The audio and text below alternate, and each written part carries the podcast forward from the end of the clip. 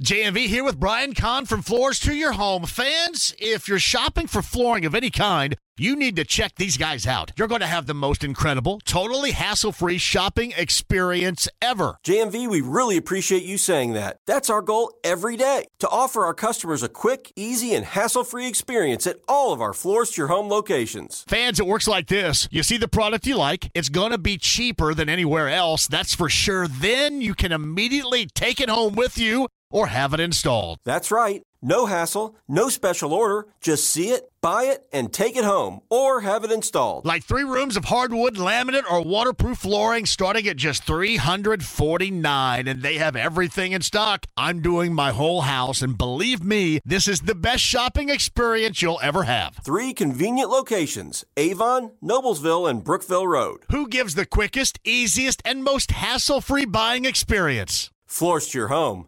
That's who.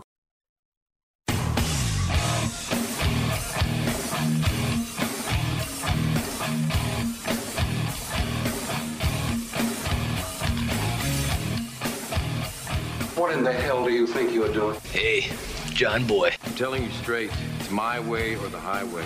So anybody wants to walk, do it now. Hey, everybody, we're all gonna get late. And again, it's picked up. It's Darius Leonard. A pick six for the Maniac. Touchdown, I-N-D-Y. Yes, sir. Oh, oh the Dickens! Double time! Myles Turner. Yeah! John, I have never been better to be on the air with you here in Indianapolis, a place where so many of my dreams have come true. The Ride with JMV on 93.5 and 107.5. The Fan.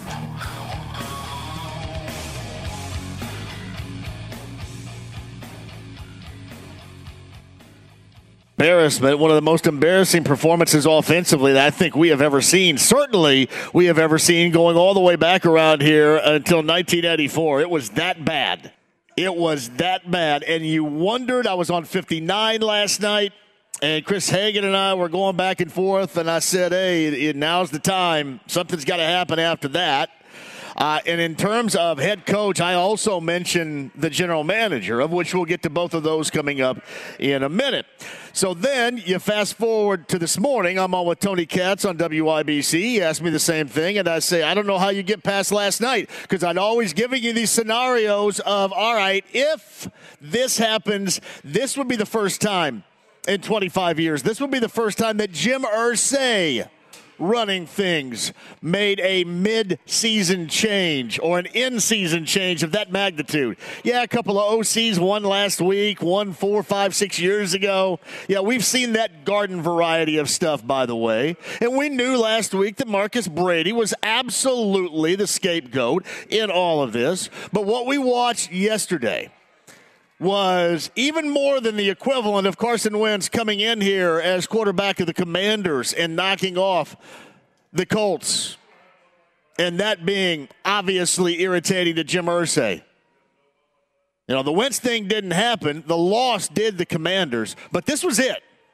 Yesterday was it. Yesterday's massively humiliating offensive performance was this. That's it.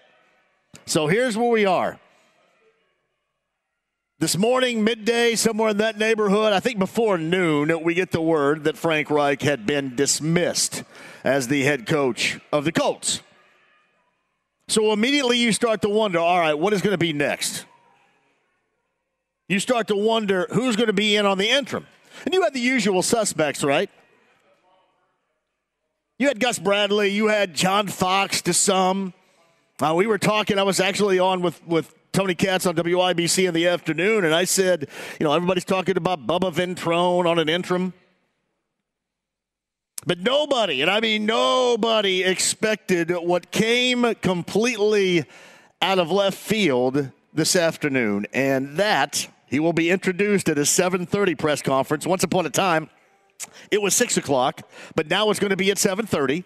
He will be introduced as the interim head coach of the Colts with no NFL, no college, but some high school football coaching experience.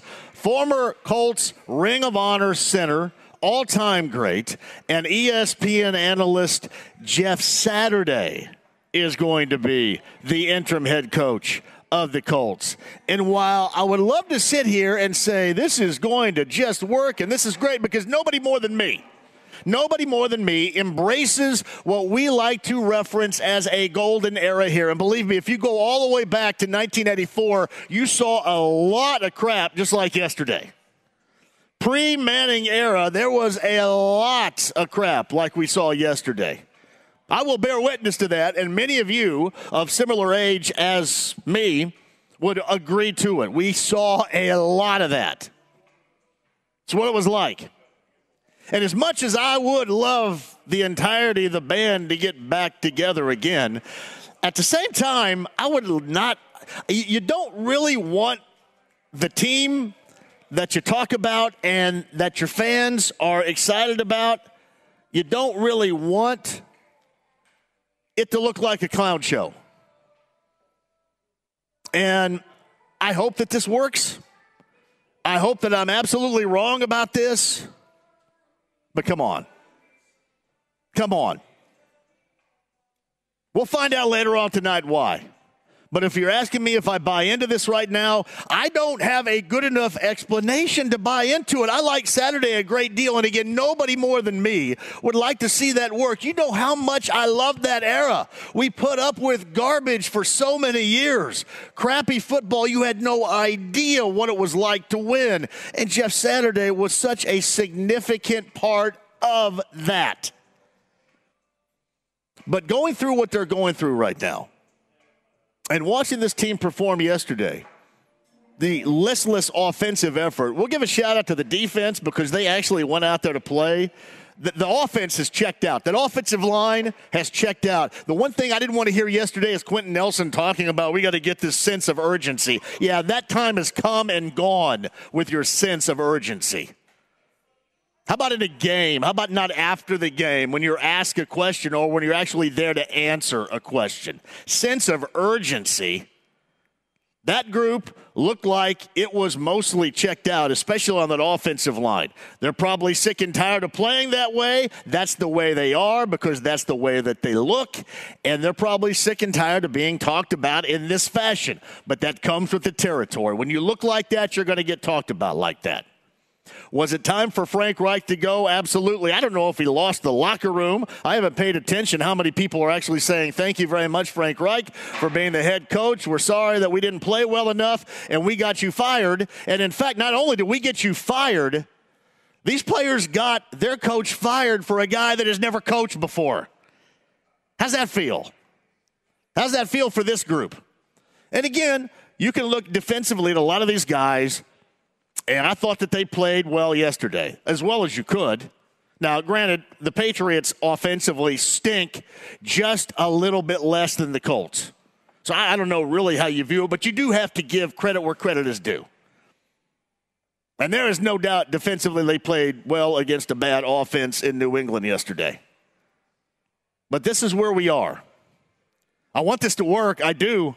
I want this to work because I would love, again, to have that era of success help out this era of futility. But I can't sit here and honestly tell you, as much as I would love it to work, that it's gonna.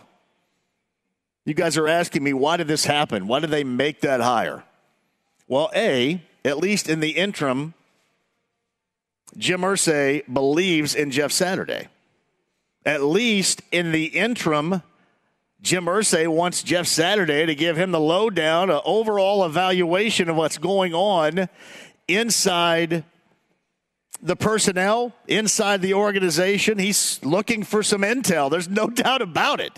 Now, granted, you could probably go to the intel of your general manager, and this is certainly not good for Chris Ballard here when that is a part of what you're looking for, bringing in a first time head coach. It, really in anything but high school. It's incredible to me. Absolutely incredible to me. At the very least, you can look at it this way, and I don't know how long lasting this is going to be. I guess until they get on the field on Sunday in Vegas. and crap the bed again and look bad again. You know, much like when Frank Reich decided to dismiss Marcus Brady as the offensive coordinator, it was so modern day Colts, so right now Colts, that the offense, in fact, when Frank Reich took over as OC and head coach, actually got worse yesterday. So Colts. And unfortunately, this type of decision, until we see more, until I find out more, looks like the same. Looks like, oh, this is just like the Colts.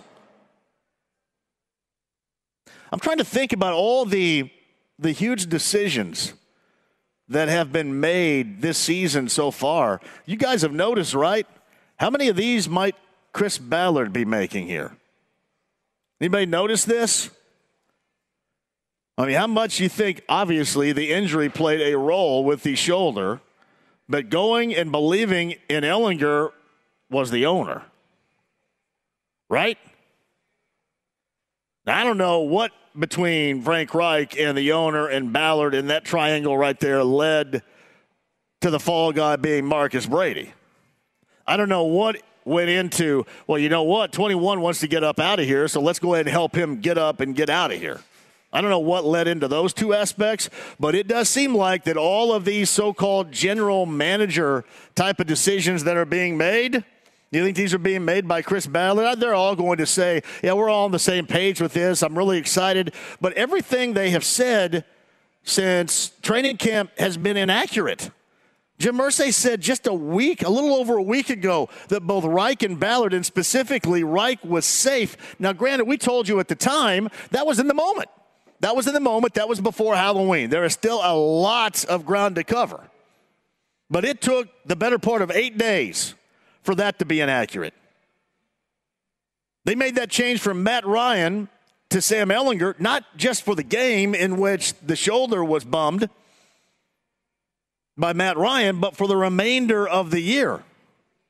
After the game prior, Frank Reich said, Hey, we're okay out here. We have Matt Ryan. We believe in Matt Ryan. So if it sounds like this group doesn't know what they're doing, I think you're on top of this thing right now because it absolutely sounds and looks like they don't know what they're doing. It does. I hope that it works out great. I am hope that I'm wrong. I want to be wrong at some point. Like I have a little bit of a feeling, a tiny bit of a feeling that I'm a smidge wrong about the wide receivers.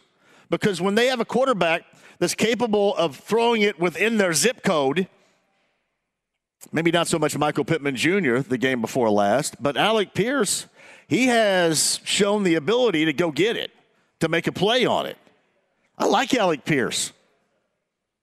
I like Michael Pittman Jr., but I was bummed at the lack of playmaking he had in that Commanders game. But I, I do, I want to be wrong about some of this stuff.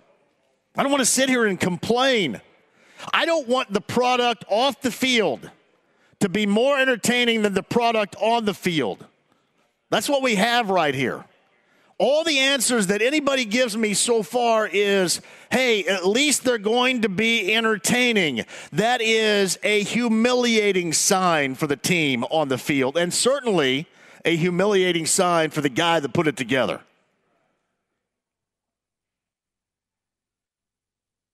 Can you imagine? You guys are excited right now. It's not because they're going to sell tickets. People have asked me, so did they do this just to sell tickets? Tickets are sold. They don't care anything about selling tickets. Now, know, as far as rallying the fans, sure.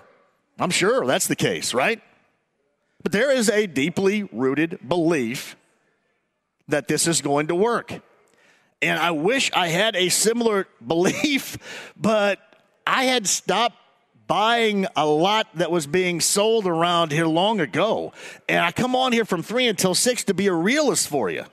And as much as I want to revert back to the era that was awesome, and I got a chance to cover it, and it was great. All those Ring of Honor guys that were, you know, Polian and Dungy guys. This, there's nothing I would like more for this to work out. I just can't confidently sit here, reality based, and tell you that it will. I have no idea what to expect, other than, I guess, if you did have an idea, it would be what we have grown to expect over the past years, right? And that is something being FUBAR, something being messed up, something not going the way that it's supposed to in the eyes of that organization. Again, I'm not at all suggesting that, you know, you're going to keep this quiet.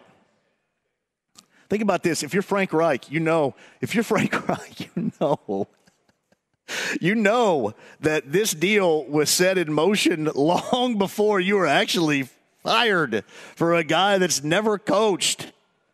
Never coached. Please, for the love of God, somebody prove me wrong on this. Because honestly, if people like me right now, if people that are are at the beginning stages, the early stages, hardcore non believers like me, I don't know how many of, of you all out there, I'll, I'll take a gauge with our calls today but if you're a non-believer in this move, if you haven't been sold on this move, it just it takes more than, hey, he was the center for our favorite team. Know what I mean? It just takes a little bit more. Now, if you're going to look on the side where it can, I can talk you into this making some sense. Are you ready? Are you ready? And again, what I want you to do is I want you, at least for the moment, to forget about what I just told you. I want you for the moment to forget about the sense I just made. But you can connect the dots. Bubba Ventrone, all we know is what we have heard. Some people can't even pronounce his name right. But all we know is what we've heard.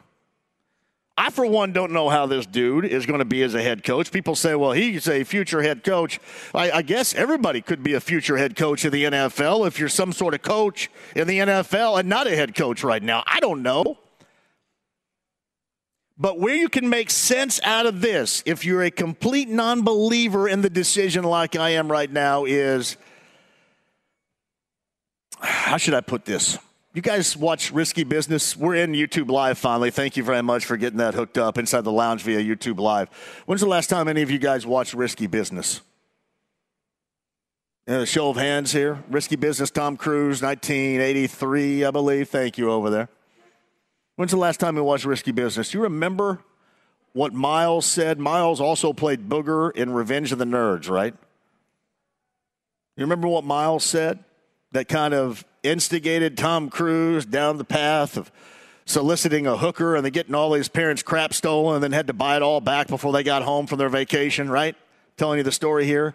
He said, Sometimes you got to say, What the blank? Make your move. If I'm trying to sell this to you right now, that's how I'm trying to sell this to you right now. Sometimes you got to say, What the blank?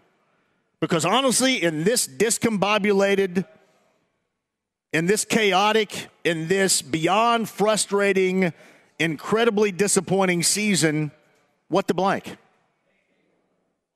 We're at this point right now, what, halfway mark? What the blank? Bubba Ventrone, Jeff Saturday, me, Devin, you, Kyle back in the studio, what the blank?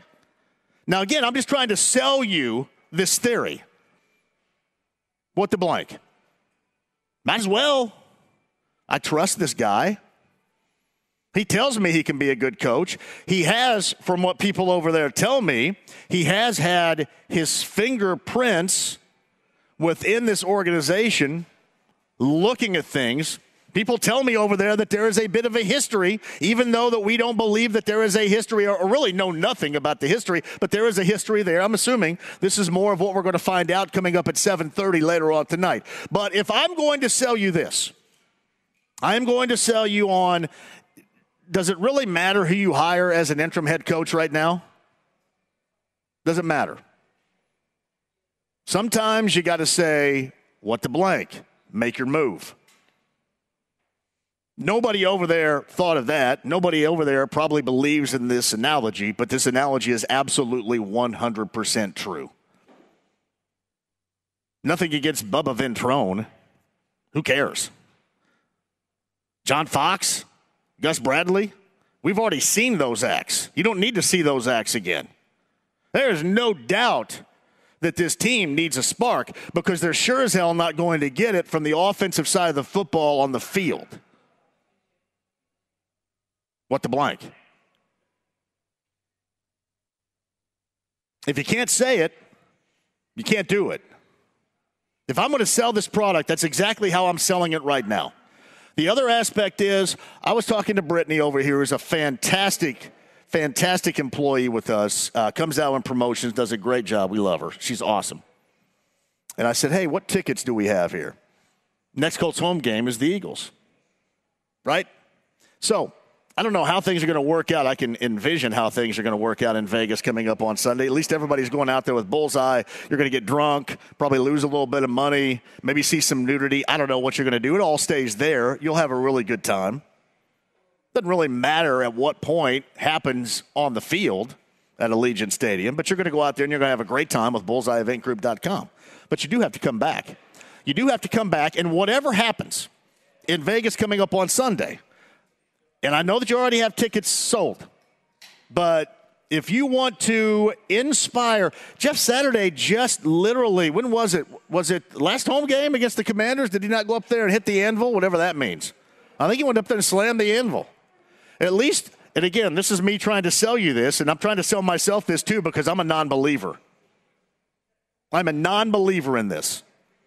I don't get it. It looks like a absolute mismanaged mess to me right now. That's how it looks. That's how the real sitting here at Buffalo Wild Wings in Plainfield off of Main Street. This is the real me talking. But if somebody were going to try to sell me this, these are some of the points they're going to try to sell. And, and real football informationally, if Jeff has been around this team for a while,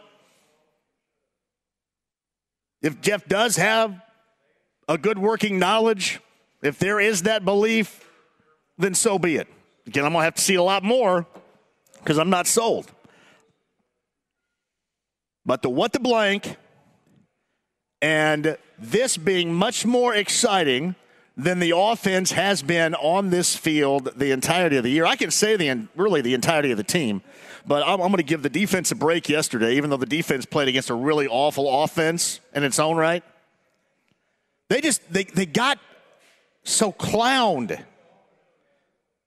Bill Belichick, can you imagine Bill Belichick behind closed doors is probably laughing? See Mac Jones. Mac Jones' comment yesterday was, you know, we kind of knew the defense. I'm paraphrasing here, by the way. We kind of knew the defense was going to have a day because we knew what the circumstances. I think he said the circumstances of the Colts. And the circumstances of the Colts is they have a quarterback that's not very good and a very, very sucky offense, and they're a failure. Th- those are the circumstances. The circumstances of the Colts, and certainly the circumstances of the Colts offense. And this is not what Mac Jones said, but this is what he would mean by circumstances. a sucky quarterback, nobody believes in, especially not the opposing defenders. Uh, you've got a team that's in absolute disarray. You got an offense and an offensive line that looks like it's go ahead and ready, it's ready to bail, ready to bail. You know, I'm sick of all this. Nothing's working. You know, we have a general manager that, believe me, you know how hard this is to do. Matt Pryor, Matt, Pryor, I'm sorry, there has to be some sort of award, and I hate doing this because this is really jerking me, and my apologies. There has to be some sort of award when you get benched from three different offensive line positions this season. It's only half the season's over.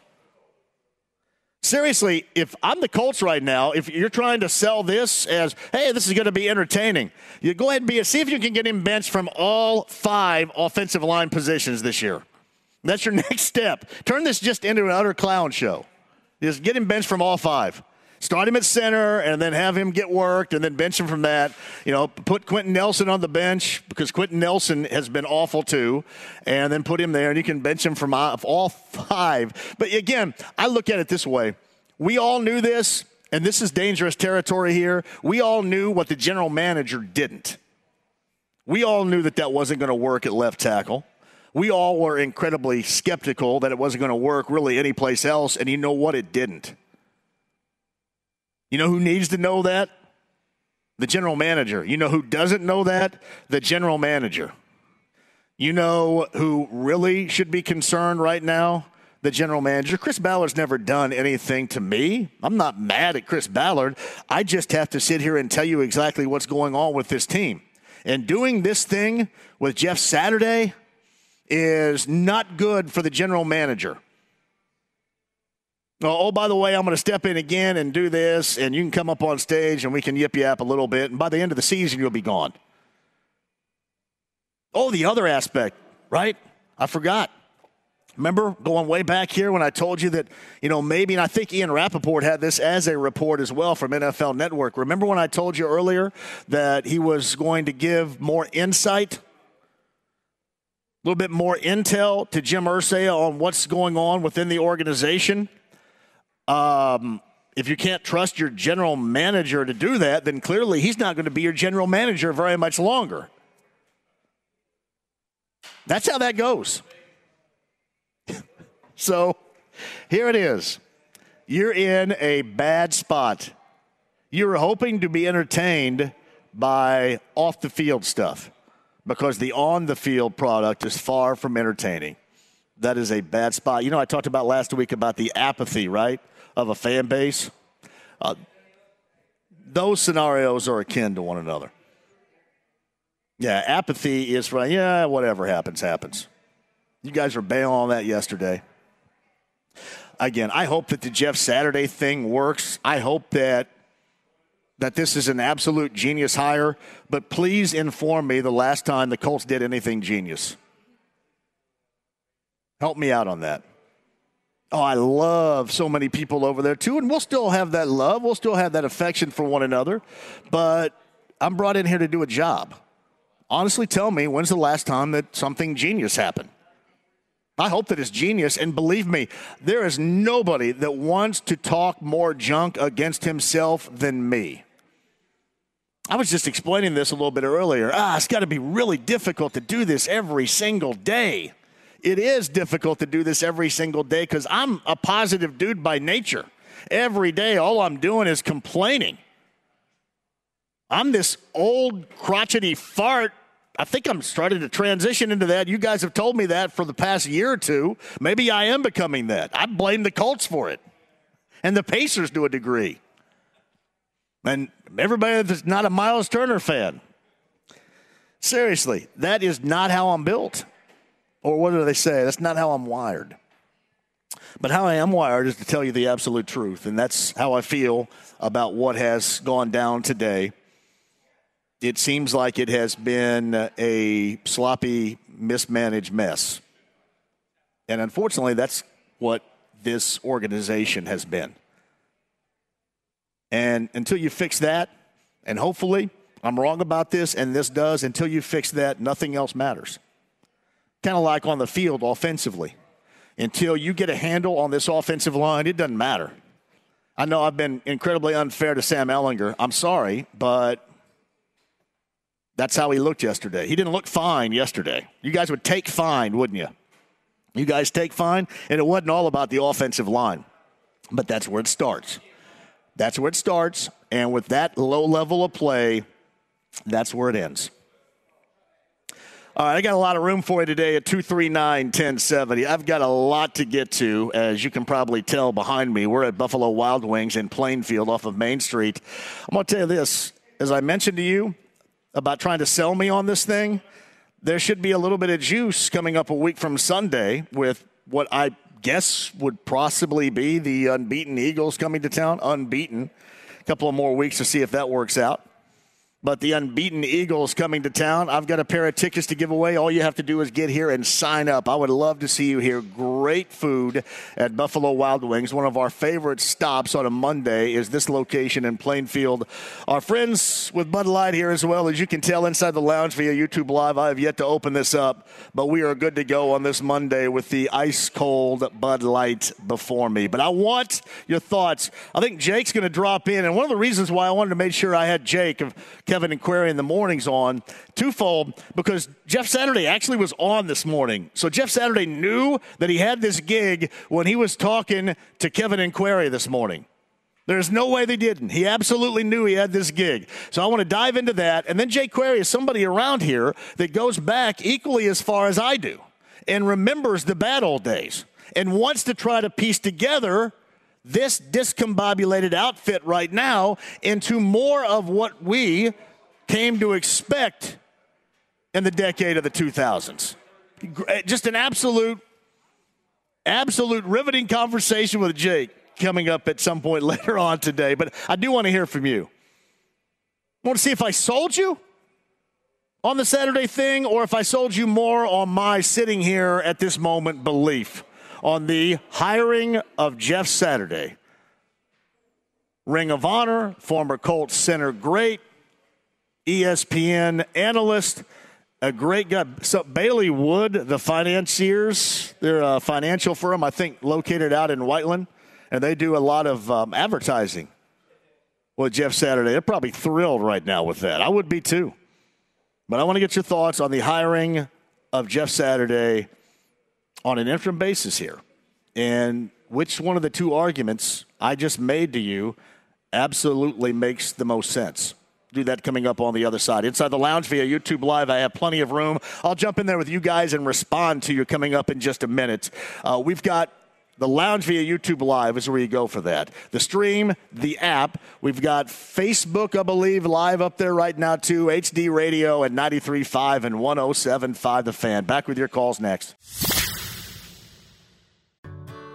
Whether it's audiobooks or all-time greatest hits, long live listening to your favorites. Learn more about Kisqali Ribociclib 200 milligrams at kisqali.com and talk to your doctor to see if Kisqali is right for you.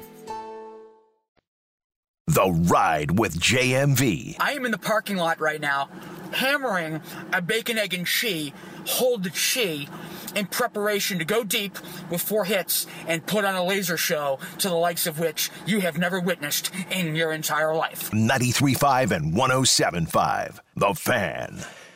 Welcome back, everybody. A heller of a day. We're in Plainfield. Buffalo Wild Wings, one of our favorite locations right here. I've got tickets to give away, a pair for the Colts and the Eagles game a week from Sunday, which now probably becomes more interesting for what uh, is going on right now off the field than it will be, especially offensively. I'm, I'm trying to stay away from giving a lot of the defense um, grief because they, they don't deserve it from yesterday.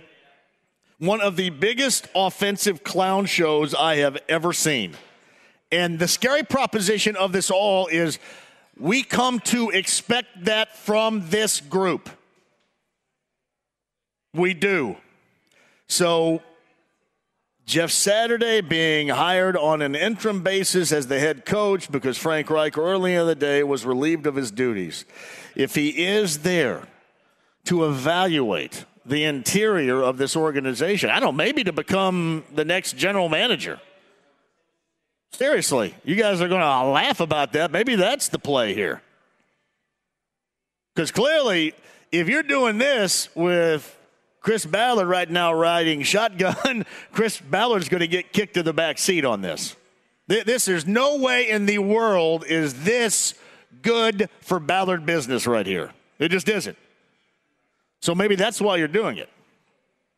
Find out a little bit of juice inside that locker room. Find out what's going. You're a former all pro center. Find out why such a high level of FUBAR with a group that is clearly overpaid and underperforming and misevaluated by a long stretch. Find that out. There's a lot of work to be done here. Now, from what you hear, Jeff Saturday's already had some fingerprints on getting to know the inside of the organization prior to this, which sure makes Frank. You know what? Frank Reich, I don't want to see anybody canned, but let me tell you this if I can make that much money and get canned, hallelujah, everybody. So, again, it stinks. I don't care. You lose your gig, it is going to stink. And I'm not making light of that one bit. But this today, this today, I'm trying to make sense out of it for you. But I, I, certainly don't have it right now. And what I can give to you right now is the sign of a bad team and a bad organization. Let's build a little bit of excitement with somebody that we trust and we know. I'm not talking about ticket sales here, those are already done, but I'm talking about bringing somebody in that can give this product a little bit of juice because it was bone dry yesterday. That was a brutal watch. Brutal. I would have watched, seriously, anybody with me on this? I would have watched Dances with Wolves like three times yesterday over watching that football game. I thought, hey, where's, hey, Blake, can you get Dances with Wolves? Because this really sucks. It was that bad. That bad. So that's that's my play in trying to sell this. Like my good friend Travis is in here. He's actually a salesperson uh, for us at Urban One and the Fan, and I'm kind of curious. I, I want to get a, a sales pitch standpoint on this because I gave you my sales pitch. Why not Bubba Ventrone? If it's Bubba Ventrone, if it's Jeff Saturday, at that point, does it really matter with this uninspired group? I know that doesn't sound like a good sales pitch right there. I agree. But that's what makes the most sense to me. Jim Irsay has been making many of these last month recent moves. That's another thing that's not good for Chris Ballard. So you honestly think that Chris Ballard said, you know what, this is not working with Frank Reich here after five years. Um, I really like what Jeff Saturday says on ESPN. Why don't we hire him in the interim? So you think that's what happened? That is absolutely positively not what happened. This all comes down to the trust with what we like to reference as, at least around here, the golden era of this Colts franchise. That is trust in that group. Now, I will also tell you that it was a similar trust in that group that got five years of Frank Reich here. Much like tonight, you got a press conference that was at six o'clock. that's moved back to seven thirty, which sounds a lot like the Josh McDaniels press conference, if you remember, that kept getting pushed back and pushed back, and then it didn't happen. then all of a sudden, no, you know what? I'm not coming. That's it. I'm not suggesting that's going to happen now, but it was interesting to me when I found that news out a little bit earlier. But no, I mean, it was the, the golden era folks here that led Jim Irsay down the path to Frank Reich five years ago. Again, what's it matter? And I gave you the risky business line of, you know, sometimes you got to say what the blank, make your move. And I'm trying to sell this positively. This is not what I believe, by the way, but I'm trying to sell this to you positively. If you're going to hire Bubba Ventrone on an interim, why do you need to hire John Fox or Gus Bradley? I think we've seen that before, right? Why do you need to do that? And I don't know how many people out there are going, you know what, you missed out on Bubba Ventrone. What the hell? So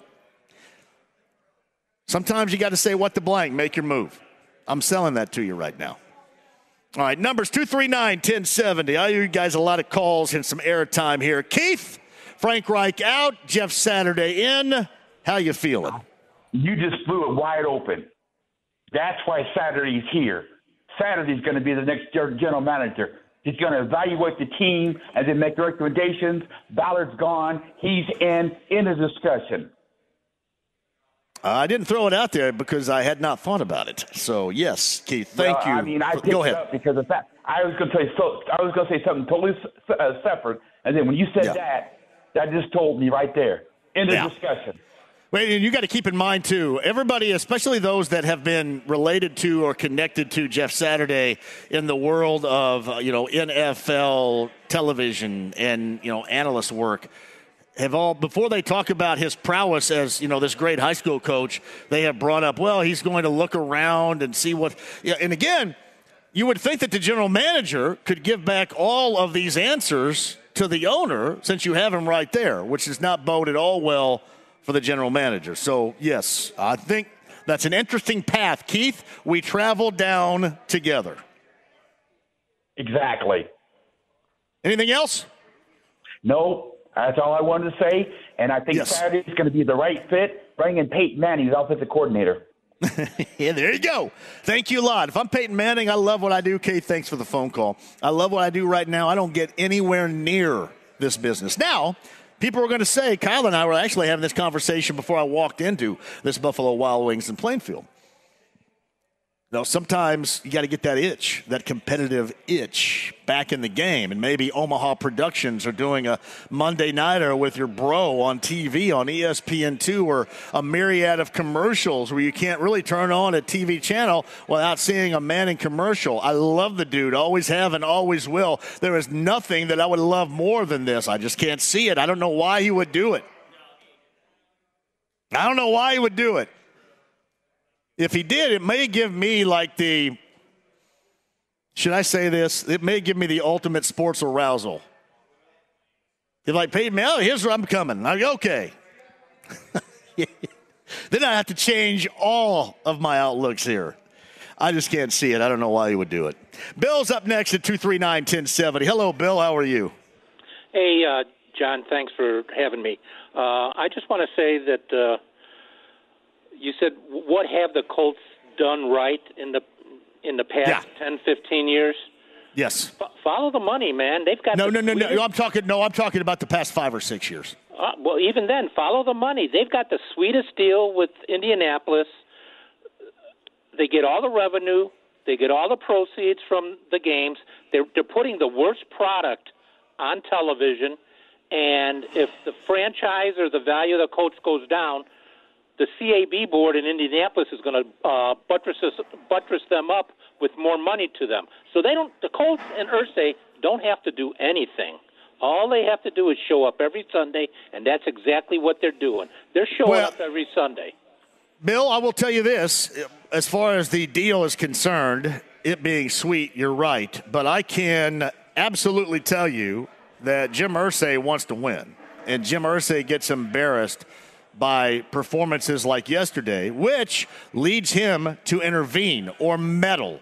And while there have been times in the past I think we felt, hey, I'm good. He's jumping in on this. Hey, you know what? Josh McDaniels leaves in the 11th hour, embarrasses the organization. Now the owner says, hey, I'm going to jump in and I'm going to take the reins on this. But we have seen recently maybe he should hang and play music and do his, um, you know, his, his memorabilia, pop culture, music memorabilia place and hire somebody like he did Polian that he entrusts to steer this organization in the right direction. Uh, there's been probably too many fingerprints on this, but I do know this. I know the Bill, he wants to win, and he gets embarrassed, especially after days like yesterday, for sure. Yeah, but then he over over uh, extends himself. He, I, I, I yeah. never thought that's I, called meddling. Yeah, that's meddling. That's the meddling. That's the meddling aspect of it. Yeah, and, and and I never thought that Ballard has been the GM that they said he was when they brought him here. He did great in Kansas City, but the greatness doesn't.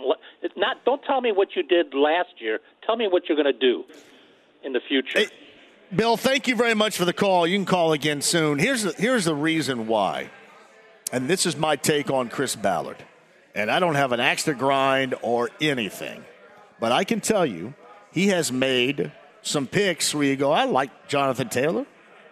You know, with the drop two weeks ago, a week ago, whatever it was, you like Michael Pittman Jr. There are some aspects that you like, but the problem that the problem that is created with Chris Ballard is his core belief. His core belief in a brand of football that is not this era elite level winning possible. It's just not. And if it is possible, he has not found it within this roster. That is what throws all of this in disarray. You put all of your stock and all of your thoughts and your theory, your blueprint, the construction of this team is of an era of football in which you can no longer win on a high level. And I know what you're going to say. Well, what about Tennessee? I like Mike Vrabel a great deal they are few and far between teams like that that are able to grind, able to grind out wins. We've seen Tennessee two years ago go all the way to the AFC title game, and it kind of ended because, right, and you, they just didn't have enough at the end of it. I love it. I'd love to be able to cover that team because I love the way that they play. I love that the way that they're coached up. I mean, seemingly nothing gets in their way. I know they lost last night, but nothing really gets in their way. They just continue to go about their business regardless of the personnel that's on the field. And there's a great deal of admiration I have for that. But the construction that Chris Ballard has put with this team has failed him and them miserably and set back this season in an embarrassing fashion. And I'm talking about the construction of the offensive line, a belief in this group that was completely misevaluated. That's the only way that you can look at it. But you can also, I mean, you can make a name and a reputation on trading up and getting guys like Jonathan Taylor. Hey, he's a running back, lead leader in, in yards a year ago. That's a big deal. But we all know the truth around here. That's why you listen to us and you don't listen to the national stuff because they don't pay attention to this every day. We know that the core beliefs of what Chris Ballard has put together on this team have not worked and have failed, and that's where this team is right now. And that is who he is. That is his resume more than getting Jonathan Taylor right. All right, quick break and we'll come back. Buffalo Wild Wings, we are in Plainfield. Our friends from Bud Light are here. I've got tickets. You're going to see, unless something happens between now and then, you are going to see the coaching home debut of Jeff Saturday, who was hired today as the interim head coach of the Colts. Of course, that first home game is a week from Sunday against the Eagles at Lucas Oil Stadium. You have a chance to win a pair of tickets here at Buffalo Wild Wings in Plainfield. Frank Reich fired today. Jeff Saturday hired today. Press conference coming at you later on tonight at 7:30. 239-1070 inside the lounge via YouTube Live and so much more. Crank it up to a dull roar, won't you? 93.5 and 107.5 The Fan. Whether it's audiobooks or all-time greatest hits, long live listening to your favorites. Learn more about Kisqali Ribociclib 200 milligrams at kisqali.com and talk to your doctor to see if Kisqali is right for you. The Ride with JMV. Just when I think you couldn't possibly be any dumber, you go and do something like this. And totally redeem yourself! 93.5 and 107.5. The Fan. I got to welcome you back to Buffalo Wild Wings. We are in Plainfield. Thank you so much for joining us. Bud Light is here too. I've got tickets to see the Colts and the Eagles coming up a week from Sunday, which may have gotten a little bit more spicy with the dismissal of Frank Reich earlier today after just what was an incredibly embarrassing offensive performance yesterday in Foxborough on that 26 to 3 loss to the Patriots for the Colts. So you get that and then literally I know this sounds bad, but how many of you thought that, that was like an onion tweet or something? when he saw Jeff Saturday is being hired away from ESPN to become the interim head coach. I, I have said this. I said this at the beginning of the show. I, I, think there's more to it as far as the talent evaluation and where he's going to land as player personnel guy more than it is ultimately the head coach. But I, listen, I get the arguments of all right. So then why is he the head coach right here? And then what's that mean for Chris Ballard? I think we all know what that means for Chris Ballard. I saw this. And I'm going to get to Jake in just a second. Bob Kravitz had tweeted this uh, from The Athletic as a column headline. What we see here is a dysfunctional organization. This is a bad look for Irsay and for Ballard. That's I, that's that's the look. It looks like it's incredibly dysfunctional. I've tried to make sense and I tried to sell it to you, and I certainly hope that it works because I like Jeff Saturday, and you know how much I love that era of Colts football and covering it and watching it. It was glorious. I hope that this works, but it seems like it's incredibly dysfunctional because, again, it was eight days ago when Jim Irsay said that Frank Reich was safe. Just like prior to that, Frank Reich talked about Matt Ryan. Matt Ryan injured and benched.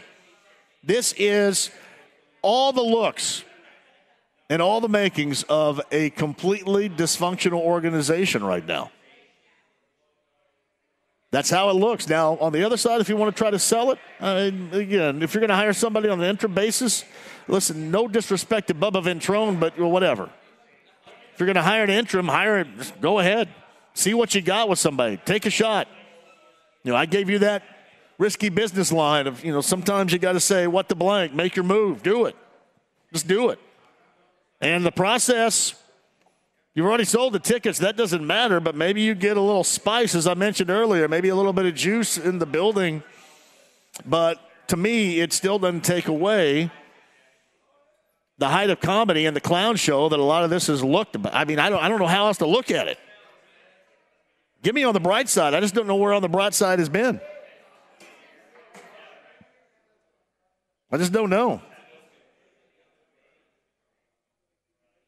Greg says, when you say you hope that it works out, what does that mean? What do you mean, what does that mean? I hope it works out for him. I hope that either he comes in here and he's a coach and he continues to coach, or he comes in here and he turns out to be a talent evaluator. I hope that it works out. Yeah, I hope this is just not a circus sideshow. That's what I mean.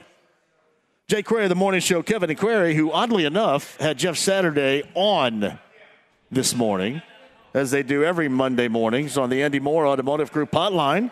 Help me um, dismiss anything I've said so far, back up something I've said so far. Where do you stand on where this is right now? Well, let me preface with John, and as always, thanks for having me on. Um, let me preface with, like everybody, you know, we we don't really know any answers as to timelines and motivation just yet. So you're reading tea leaves, you're going off of conversations, you're going off of precedent, history, etc. I can't rule out. I don't know that this is the case, but let me throw this at you, John, and then you tell me what you think of this.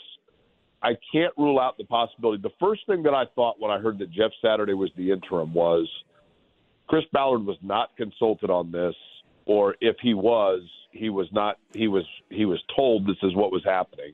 This is a Jim Irsay move, which in fact neuters Chris Ballard, and there's probably not a lot to be gained by making a change of the general manager in the middle of the season.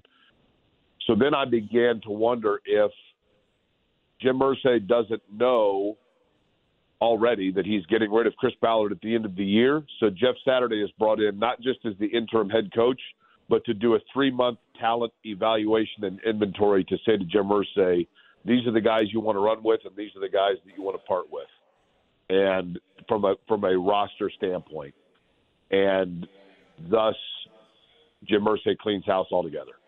I, I can't rule that out. I don't know that for certain, but it would seem to me that if Chris Ballard was the general manager of the football team with executive decision on the direction of the team I mean, look, he he had his opportunity to hire a head coach. He hired one that then turned around and went in the opposite direction and is now in Las Vegas and is the next coach they're going to see on the schedule.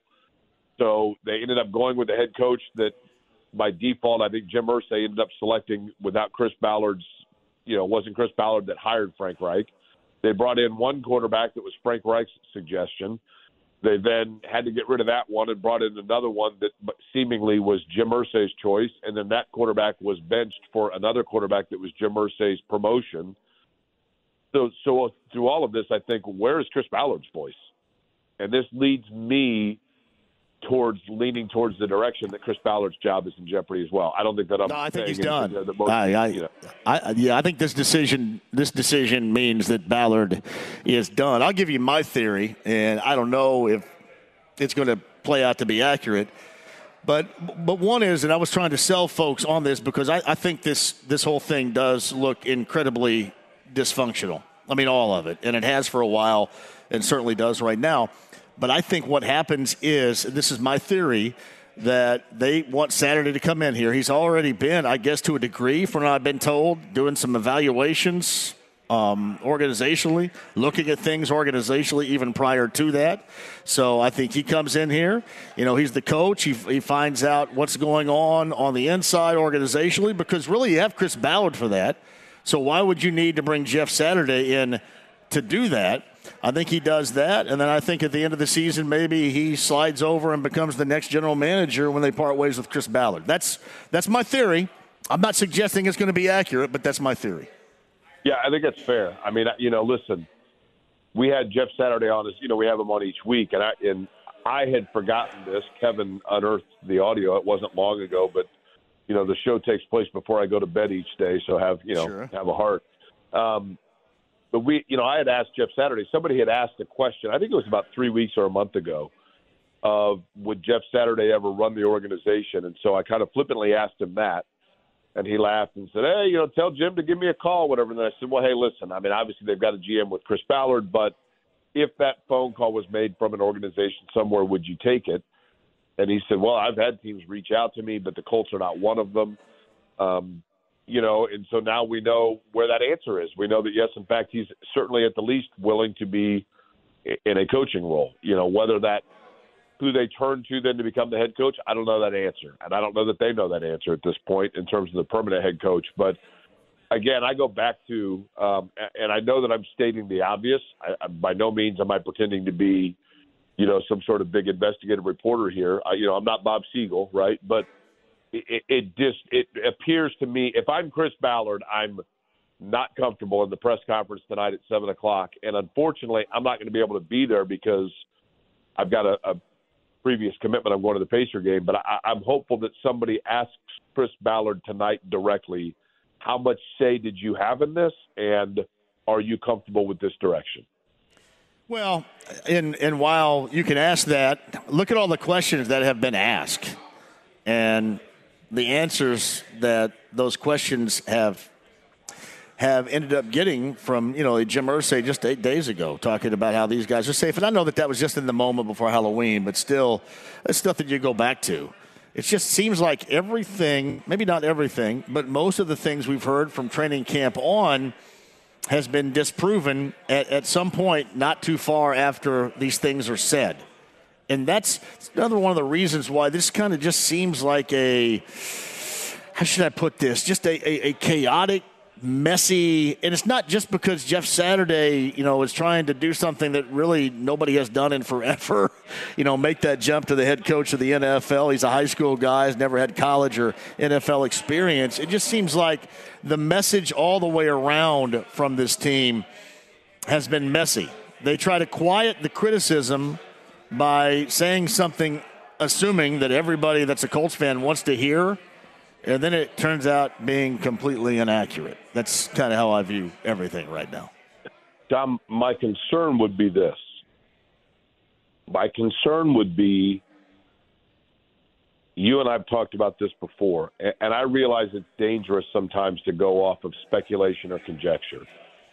But a lot of us who have covered this team for a long time have always heard, and I've mentioned it to you probably a hundred times on these airwaves, the theory that when Bill Polian was the director, you know, was overseeing everything for the Colts, that that was under the direction of the NFL because Irsay, to his credit, issues that he worked his way through, that, that Irsay had some issues where the NFL had concern and placed Bill Polian under an undetermined amount of time to run the franchise and take that power away from Jim Irsay.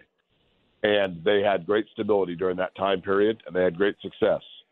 But since the time that theoretically that power has been returned to Jim Irsay, rightly so, he's the owner, to underneath him, it's been, I wouldn't say a disaster by any stretch, but stability would not be the word that I would use.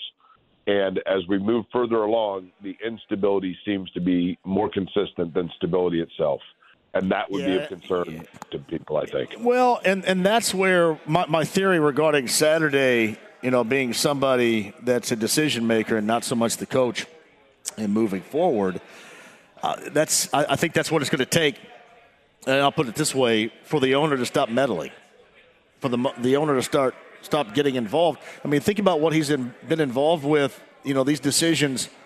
You know, the past really three weeks or so. I mean, he's the reason why beyond the shoulder injury, Matt Ryan is benched and benched for the rest of the year. He's the one that wanted to see more than anybody else Sam Ehlinger. He's the one that said enough is enough for Frank Reich. And most of these decisions, I think everybody is cool with.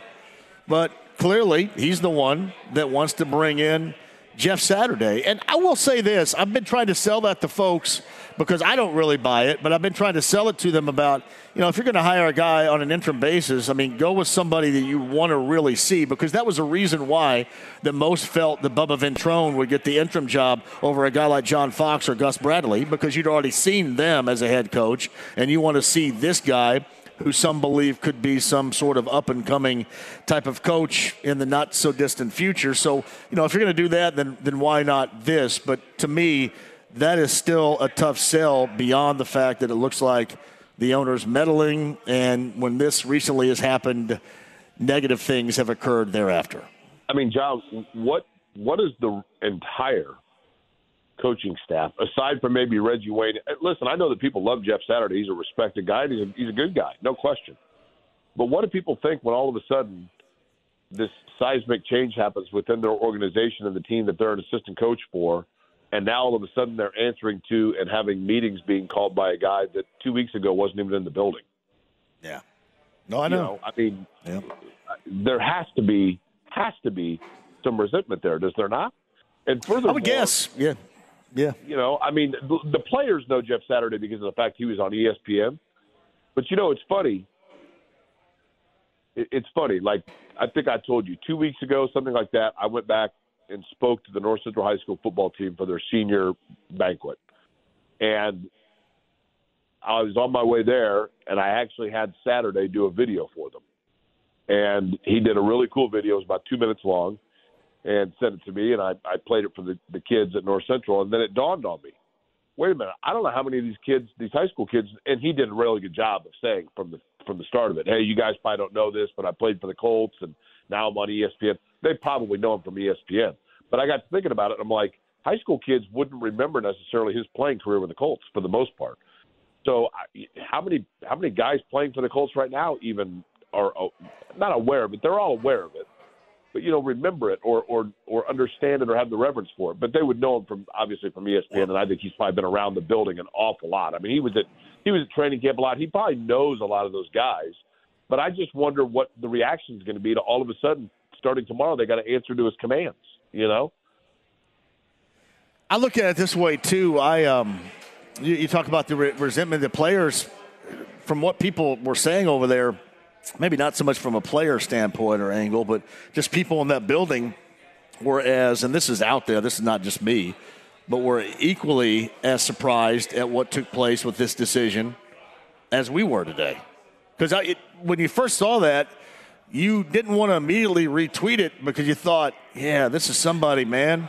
This is somebody messing around here. You don't want to retweet. I mean, you really had to look at it and go, this is seriously accurate. And I think that from what I've been told, most in that, that building thought the same thing. Especially considering, I mean, from selfishly speaking, you know, I, I looked at it and I'm like, wait a minute, he, he, we just had him on the air two hours ago. Yeah. I mean, and I asked Saturday this morning if he thought the question that I asked Jeff Saturday was look, Jeff, we always talk about coaches losing the locker room, but is it possible this locker room lost him? Is it possible that Frank Reich is checked out and knows he's done and is just and, and psychologically is checked out? And Saturday, essentially, and not so many words, I don't want to quote him directly, but to paraphrase it, he just said, "Look, he's not a mail it in guy he had mailed it in. He's gonna he's gonna continue to fight, do his job. But I mean, clearly at that point, Saturday knew, right? And I get it. I mean, I yeah. respect the oh, fact oh, yeah. he's not going to say it, but you know, but he knew. So you can imagine my shock, like, wow, okay, you know, just had him on. Now I guess the big question becomes: Is he still going to do our show on Mondays? Well, I, I guess. Do you think he knew when he was hitting the anvil with the hammer last week?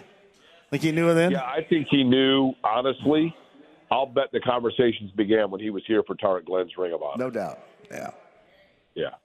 And I also would think that Jet that I I don't think and I want to I don't think that it would have gone for very long, but I would think just it would behoove of Jim Irsay again and probably Saturday as well that they at least ran it past Peyton Manning if he'd want to be involved in any way. And that probably that conversation lasted shorter than the amount of time it took me to set up that answer. oh, I love, I do love the golden era. And again, right. whatever they're trying to do here, I, I hope that, and I, I guess when you talk about it working out, you hope that, you know, they come to this this conclusion and it's legitimate.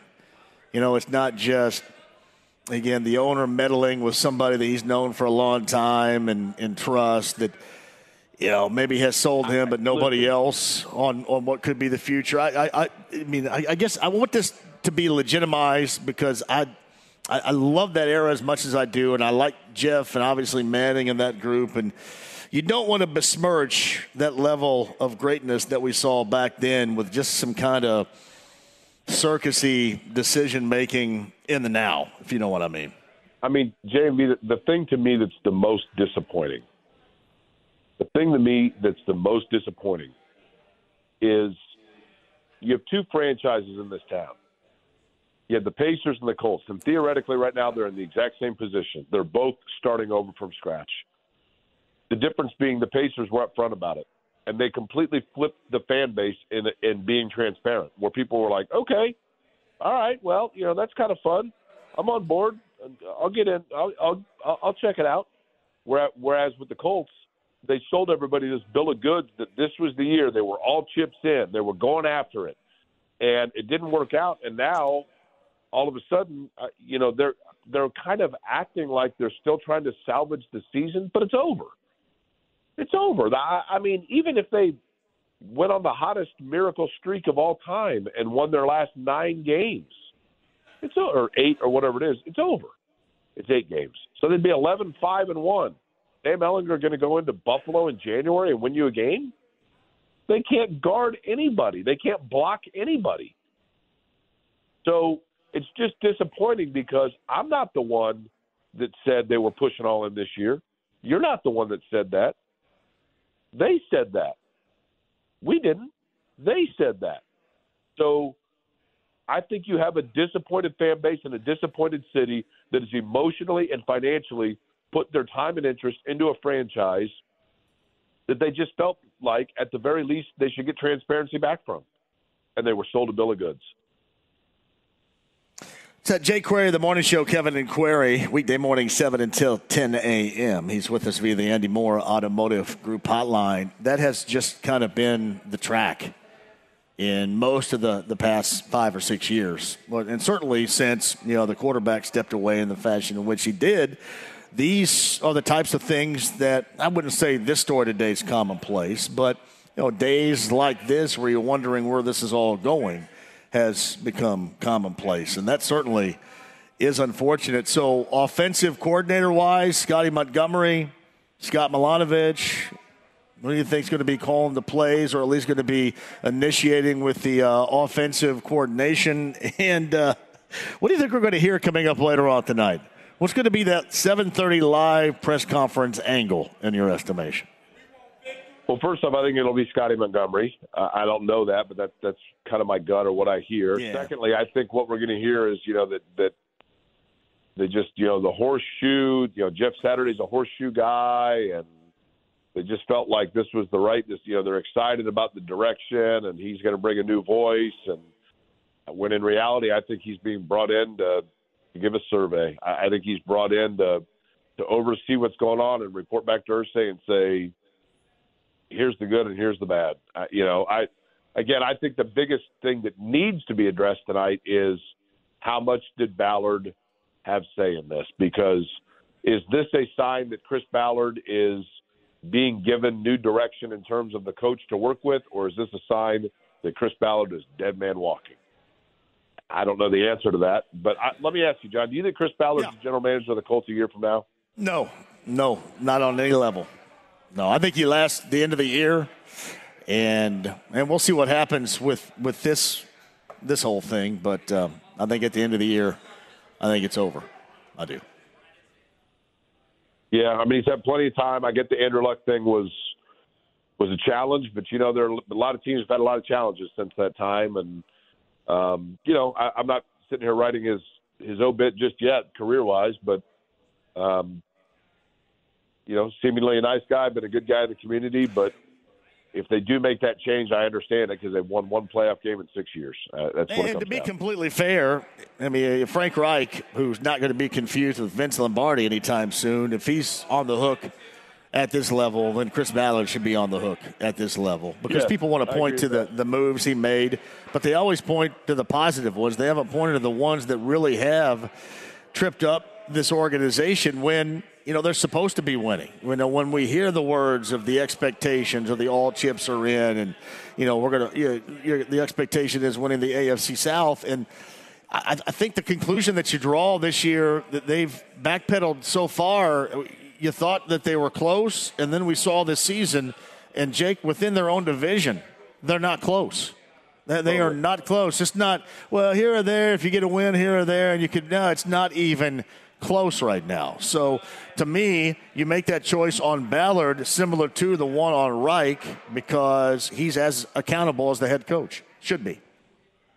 Yeah, I, I, and again, I mean, you've reset now the timeline where you're going to need another two or three years because now you got to go with another quarterback and you got to rebuild. And they've got good play. They've got a lot of money tied up in positions where they have good players, but they're they are positions that are not of the premium relevance in the 2022 National Football League, and that's the unfortunate thing. They got all their money tied up in, you know, a, a guard and a linebacker, and just areas that unfortunately good players, very good players, but it's like having a seven foot back to the basket Charles Oakley type center in the NBA today. It's just an antiquated school of thought. You believe how bad that product offensively was yesterday? And, and here's the other thing, too. I said last week Sam Ehlinger was fine. Um, he was awful yesterday. so I know that everybody's still looking for, well, whether or not you have an answer. I think I have my answer. Do you have your answer on Ehlinger? Yeah, I mean, I think if you were going to say it fairly, you would say that it's really hard to assess anybody yesterday because yeah. he had zero time to do anything. But I, I think we have a pretty good idea who he is, and that is, you know, he's like Chase Daniel, right? A guy that could probably play 12 years as a solid backup in the NFL. But if you're relying on him being your guy, you're probably not very good. So, do you know whether or not you guys are still going to have Jeff Saturday on Mondays? I don't know that. I would certainly hope so. Um, you know, those decisions are made probably above me, but I, I would, I, we will do everything we can to cement it. I can tell you that. Um, I would love to. I think he's a good guest, and I think certainly now his uh, his input would be invaluable. But I don't know for certain one way or the other. But he has been a guest of ours every Monday, of course. You think there'll be any uh, juice, any inspiration for Colts fans in what has been a disappointing lost season when they return home for that Philly game a week from Sunday with this hiring? Interesting question because I asked the Twitter poll. I did a Twitter survey, you know, to kind of gauge where people yeah. are. And I know Twitter's not the end all be all, obviously. Uh, but I just said Jeff Saturday is an interim. A, love it, let's go. B, Matt, I lost interest. C, it makes no sense. Or D, it's a sign of total disarray. And right now, with um, close to 1,500 people voting, nearly half say that it's a sign of total disarray. So I think that probably answers yeah. the question. Yeah, like I, I tried to I gave my side and my side is in dysfunction, disarray, meddling, all of that. And I tried to say, all right, so here's our ways this can work. And uh, when you, when you look at it, this is the one thing I came up with, Jake, with with the uh, interim tag in mind. Once you're going interim, who cares? You know what I mean? I, and that's not. Yeah. I shouldn't probably say that because you do care, and that is. that's not good for the hiring of Jeff Saturday. But if you're going to put Bubba Ventrone there as an interim, why not Jeff Saturday? And I guess kind of why not you? Why not me? Why not anybody? Uh, and I haven't sold myself on that, but I think that's a selling point here. And it does help. We know this being around here because we're all from here. We we love the greatness of eras here. We would all. Hey, would you like? Would you this season put back IU's 1987 team if you could have it? In a oh, second, man. right? You'd put it all back together again, wouldn't you? In a second. I mean, I'm not going to sit here and run down the box score for you of the 87 championship game, but I, you know, yeah, I can yeah. tell you that that Alford had 23, Smart had 21, Thomas had 20, yeah. Garrett had 10, uh, Eyl, Hillman, Calloway, and Kreigh Smith yes. all played but did not, score and Todd Meier played but did not score. I mean, you know, so yeah. Uh, listen, I keep saying, listen. Uh, let me let me say this. Uh, you know, two things. Number one, I, I think Jeff Saturday is an, obviously a very likable guy. He is the seventh interim head coach now in the history of the franchise, going back to Baltimore. Only one of them, which was Ron Meyer, was retained as head coach, was kept on. So one would think that by precedent, to your point, he probably slides into another role. And secondly, I love every time you say the word metal because I keep thinking of Scooby Doo. No, me too. Those meddling kids. that meddling owner. Hey, I, I do have to own this. Speaking of which, I loved it when he meddled when the Josh McDaniels thing went went haywire, and that again speaks to what most of the folks around here they they, they still have. I still have a connection to that golden era that we call the golden era. You know, Super Bowl 41, you know, two Super Bowls, one win, that era where Colts football finally mattered around here. We finally found out what it was like to be a really good NFL team and an exciting NFL market. That changed the dynamic really not just here with Colts fans, but on the high school level in football as well. So much change from that level of greatness, and I want it all to work, and I love that connection. I was, I, I liked it when Polian and Dungy and Manning got involved back when Josh McDaniels said no, and they brought in Frank Reich. But then, you know, you look at it five years later, and it didn't work out whatsoever. It makes you wonder now if there's going to be another coaching search. To your point, I know I keep Yes. belaboring this point. You know, how much does Chris Ballard get say in it, or is it done by committee? Do they break? You know, who, who does Jim Irsay trust to help him with this hire, or does he just decide that he can do it on his own? Yeah, he just hired him. I think he just hired him, didn't he? And then I'm sure that you know, some of the usual suspects will probably have a little bit of input as well. But I'm, I'm assuming he just hired him. I, I again, in closing, I got to let you go here. But the, the the Chris Ballard thing, there is no way in the world you can view this as good for Chris Ballard. Nowhere. Uh, things at this press conference will have to be explained to me like I'm a seven year old to understand it for me to come off of that particular point. I don't know how in the world you can view it Different other than way. any other press conference. Exactly. Thank you. Exactly. 7 a.m. tomorrow morning. You guys be locked and loaded. I'm sure you will. We will, John. I appreciate it. You got it, buddy. Thank you. It's uh, Jake Query, the Kevin and Query Morning Show, weekday morning, 7 until 10 a.m. right here on the fan. Buffalo Wild Wings in Plainfield looking for you. I've got stuff to give away, don't I, right now? Get a pair of Eagles Colts tickets. First home game. Interim head coach Jeff Saturday. Your chance to win. That's coming up a little bit later on. Again, you've got an interim head coach in Jeff Saturday. You have an outgoing head coach in Frank Reich, and you have a press conference that was stated for six. Now pushed back because of travel situations until 7:30 tonight. Of course, you got Pacer Hoop later on tonight against New Orleans as well.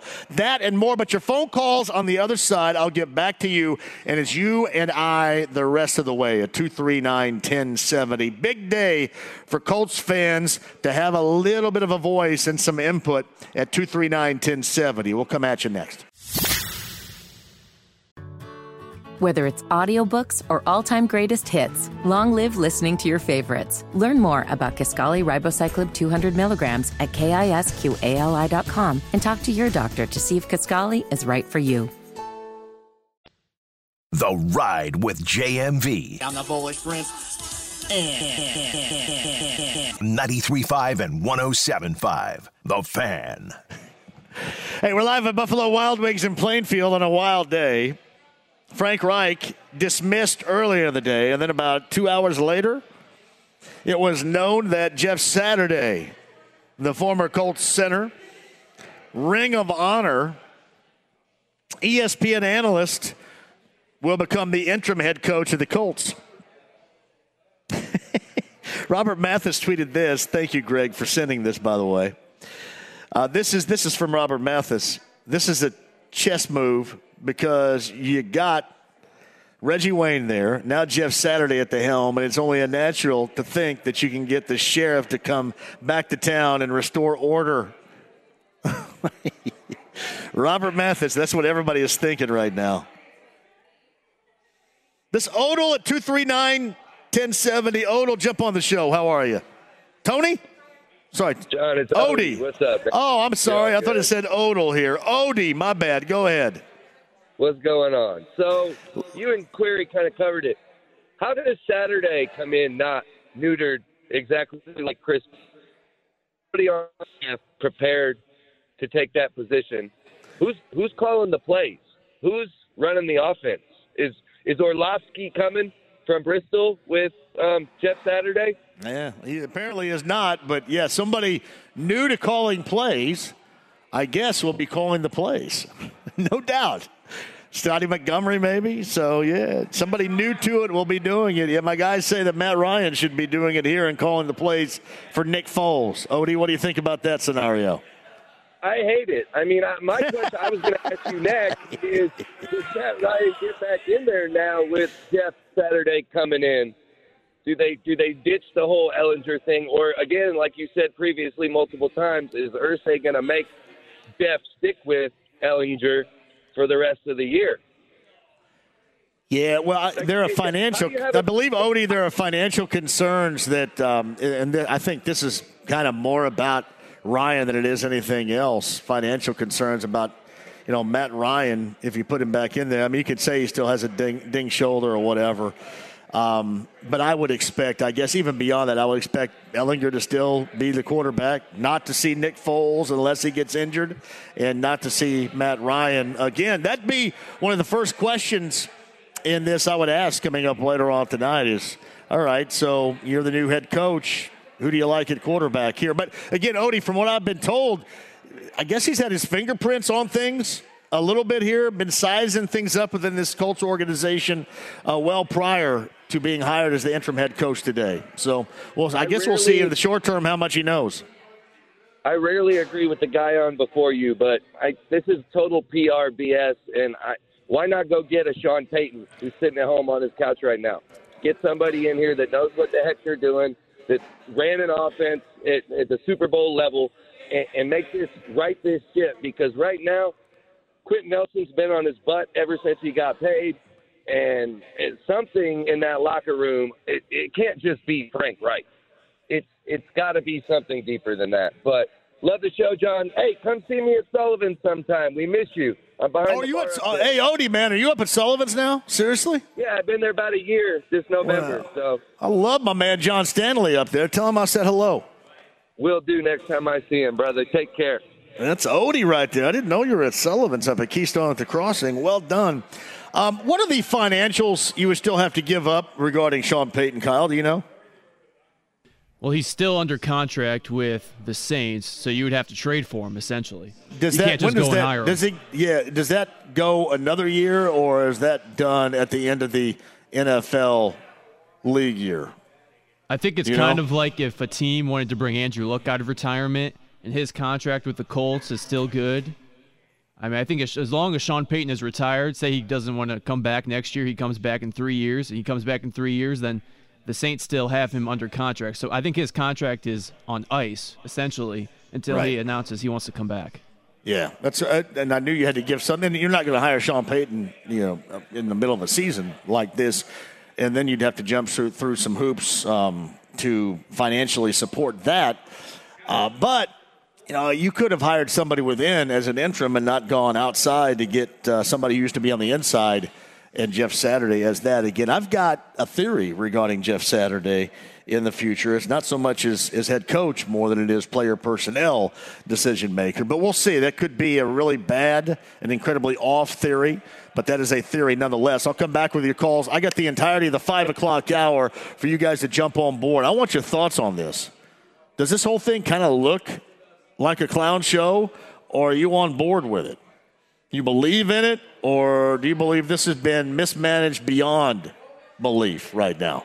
Frank Reich out, Jeff Saturday on an interim basis in.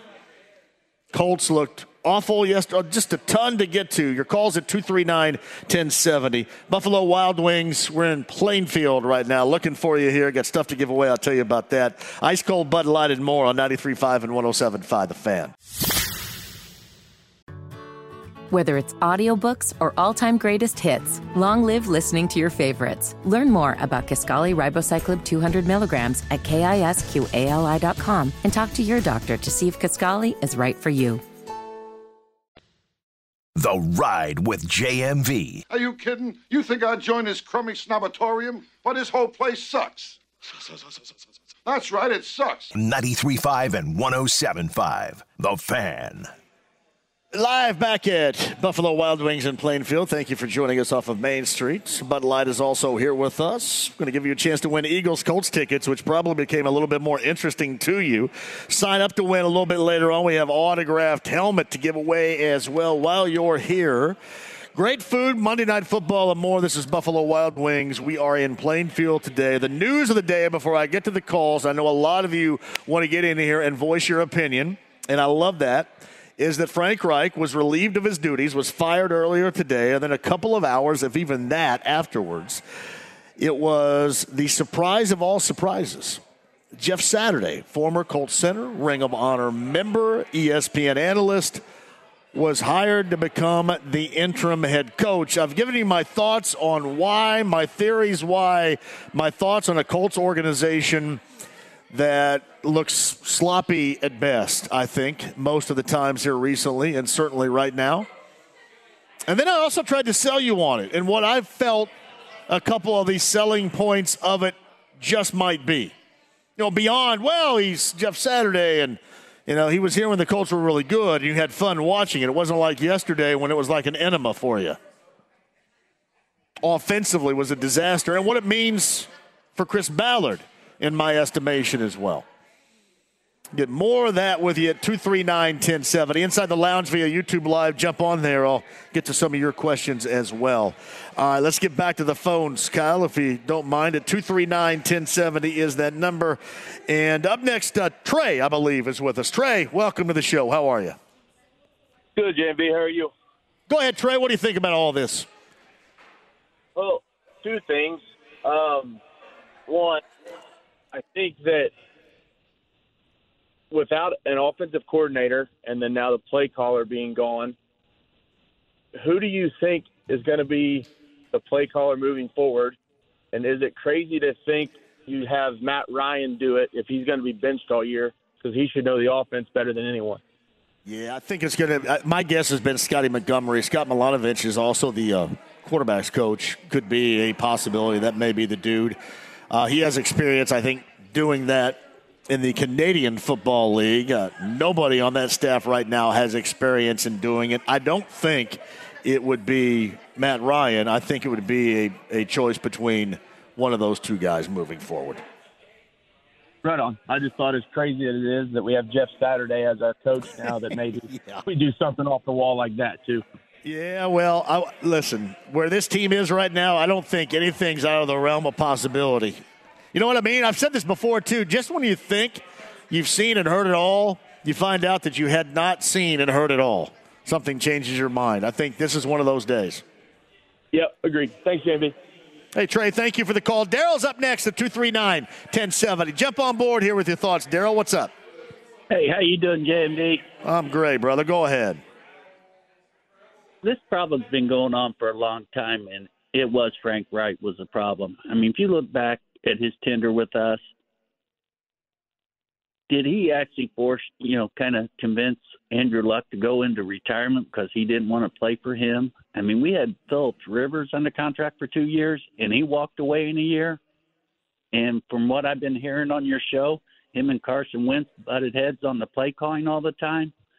I mean, Frank continually just tuck us in a spiral to where we're at right no, now. Is- yes, and he deserve. I mean, listen. I mean, he kind of he walked himself into the situation that he found in his dismissal today. Now, I will say this: Philip Rivers was a one-year deal, and they had hoped to get two years out of him with back-to-back one-year deals. With the success and the good fortunes of a season and a team and Philip Rivers, the player. But Philip Rivers, they wanted him to come back for another year.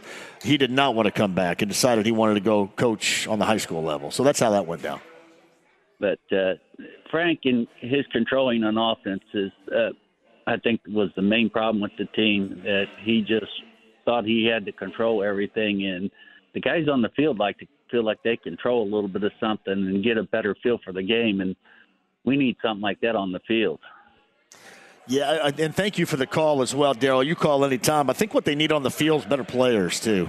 Because a lot of, and there are examples of what Chris Ballard has come up with with good players, But the combination of this offensive line and certainly the quarterback play and the quarterback play that we saw yesterday, yesterday was an absolute offensive disaster. There's no other way to put it.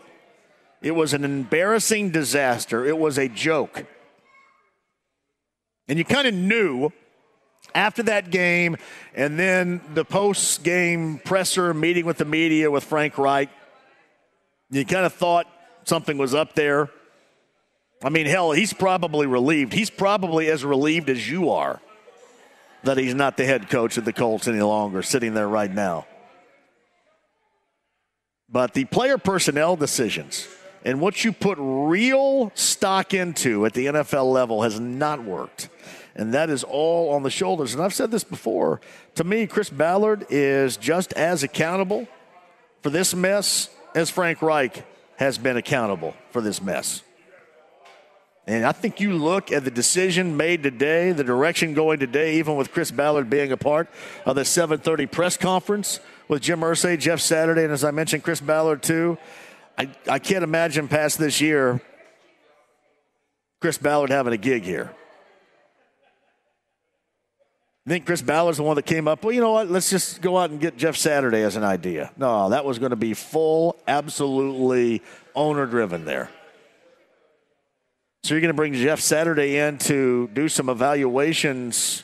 What's going on within the organization in that locker room, player evaluations? Well, that's what Chris Ballard is supposed to do. So you tell me that that speaks well for the future of Chris Ballard here. Simply put, it absolutely does not.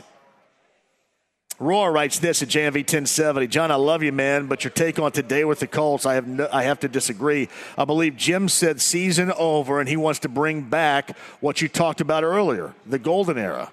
So why not bring in Jeff to install that winning culture?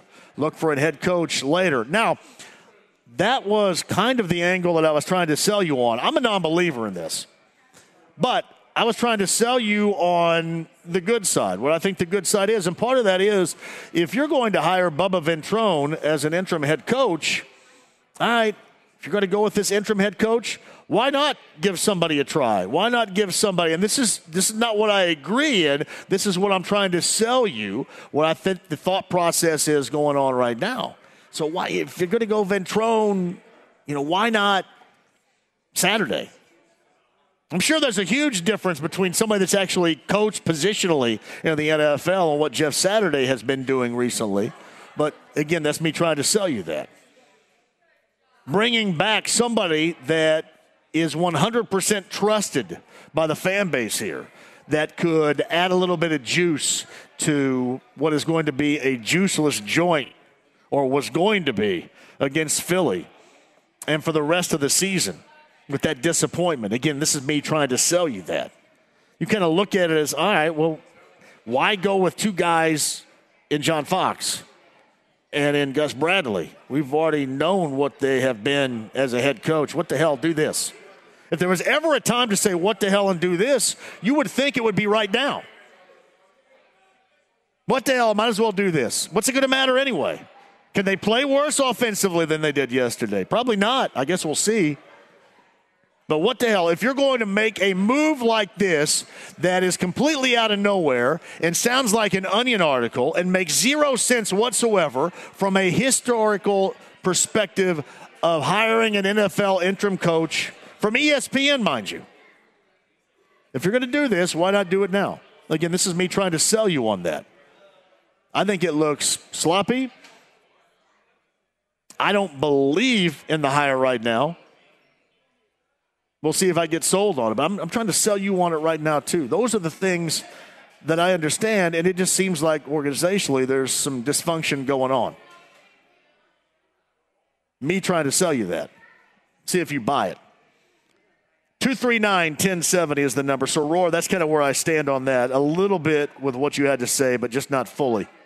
Let's go Matthew up next. Matthew, welcome to the show from Maine. How are you? Hey, JMV.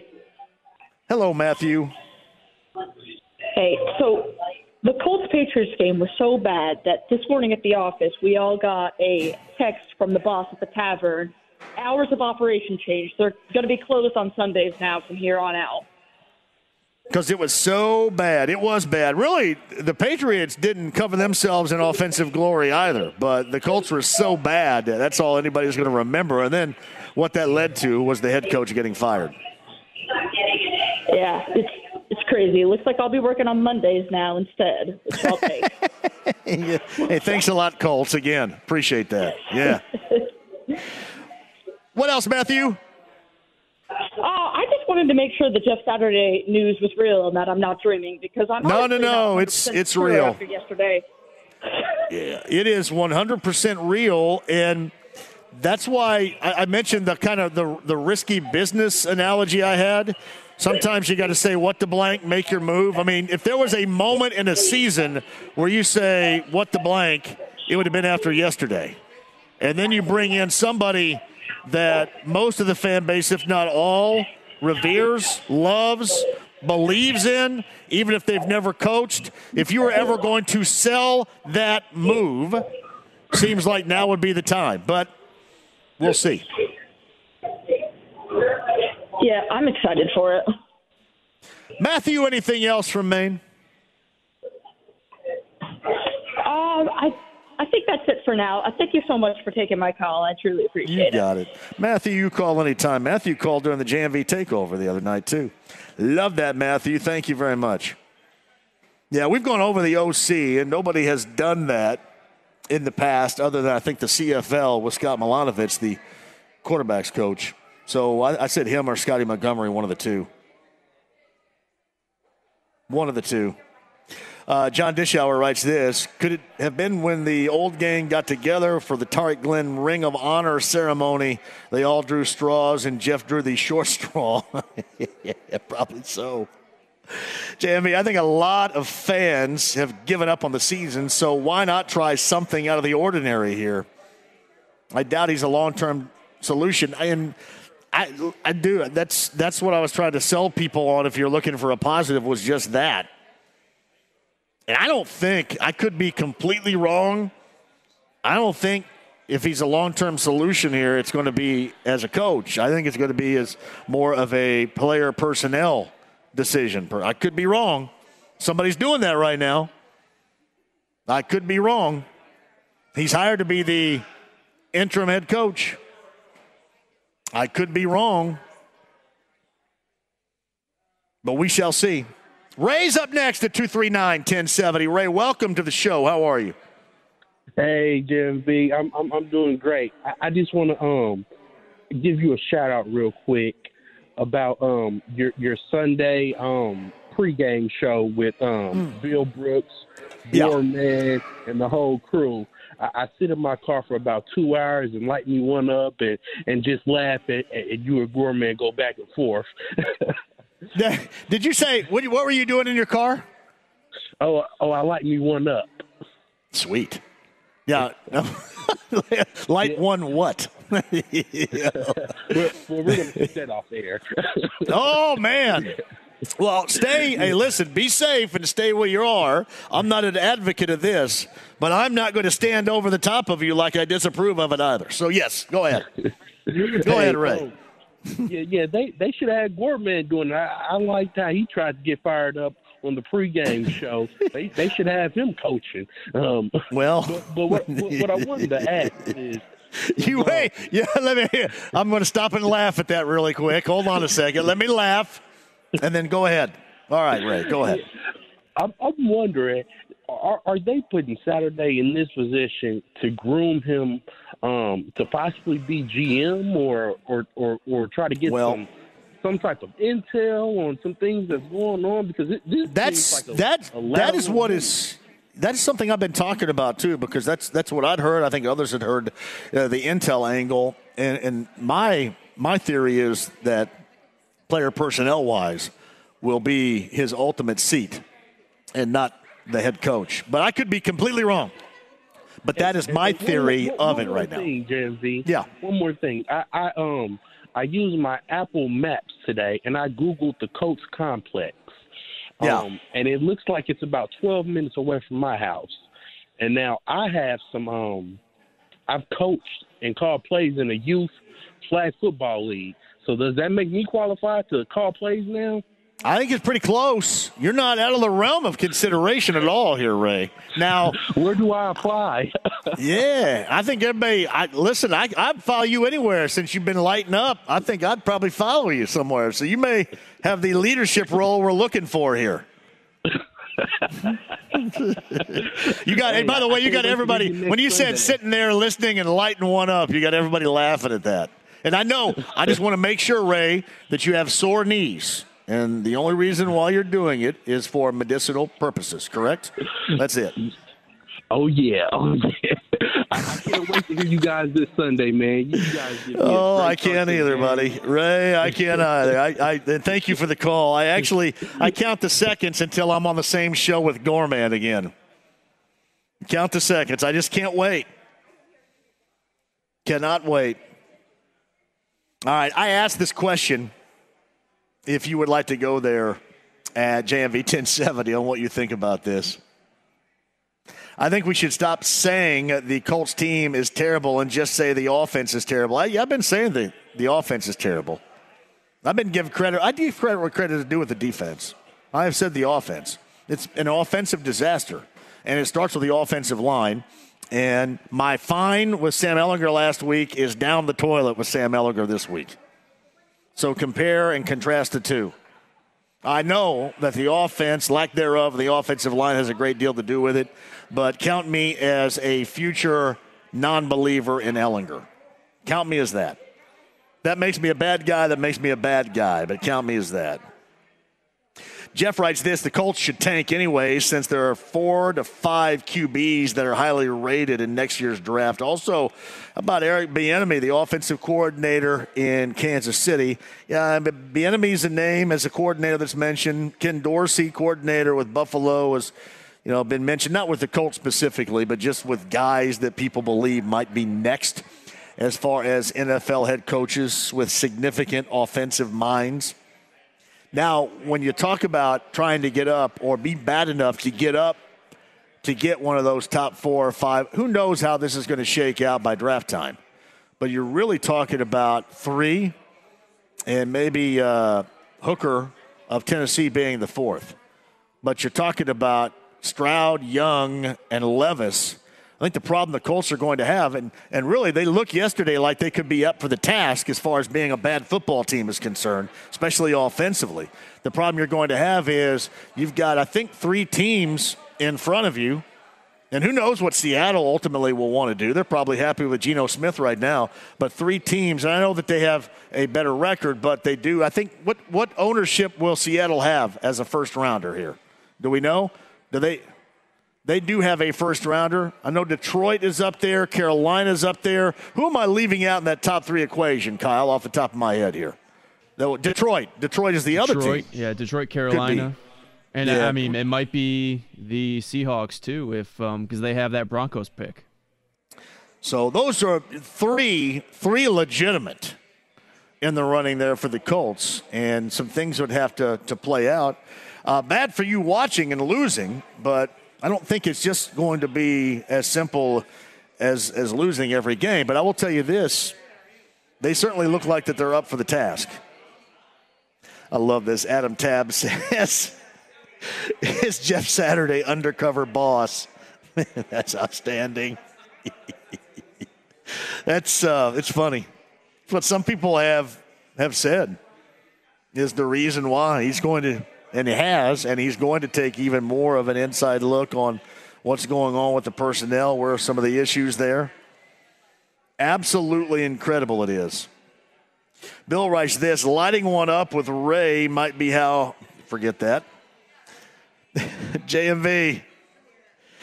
Saturday throws pancakes on national TV on Monday mornings and Monday evenings as a head coach of the NFL.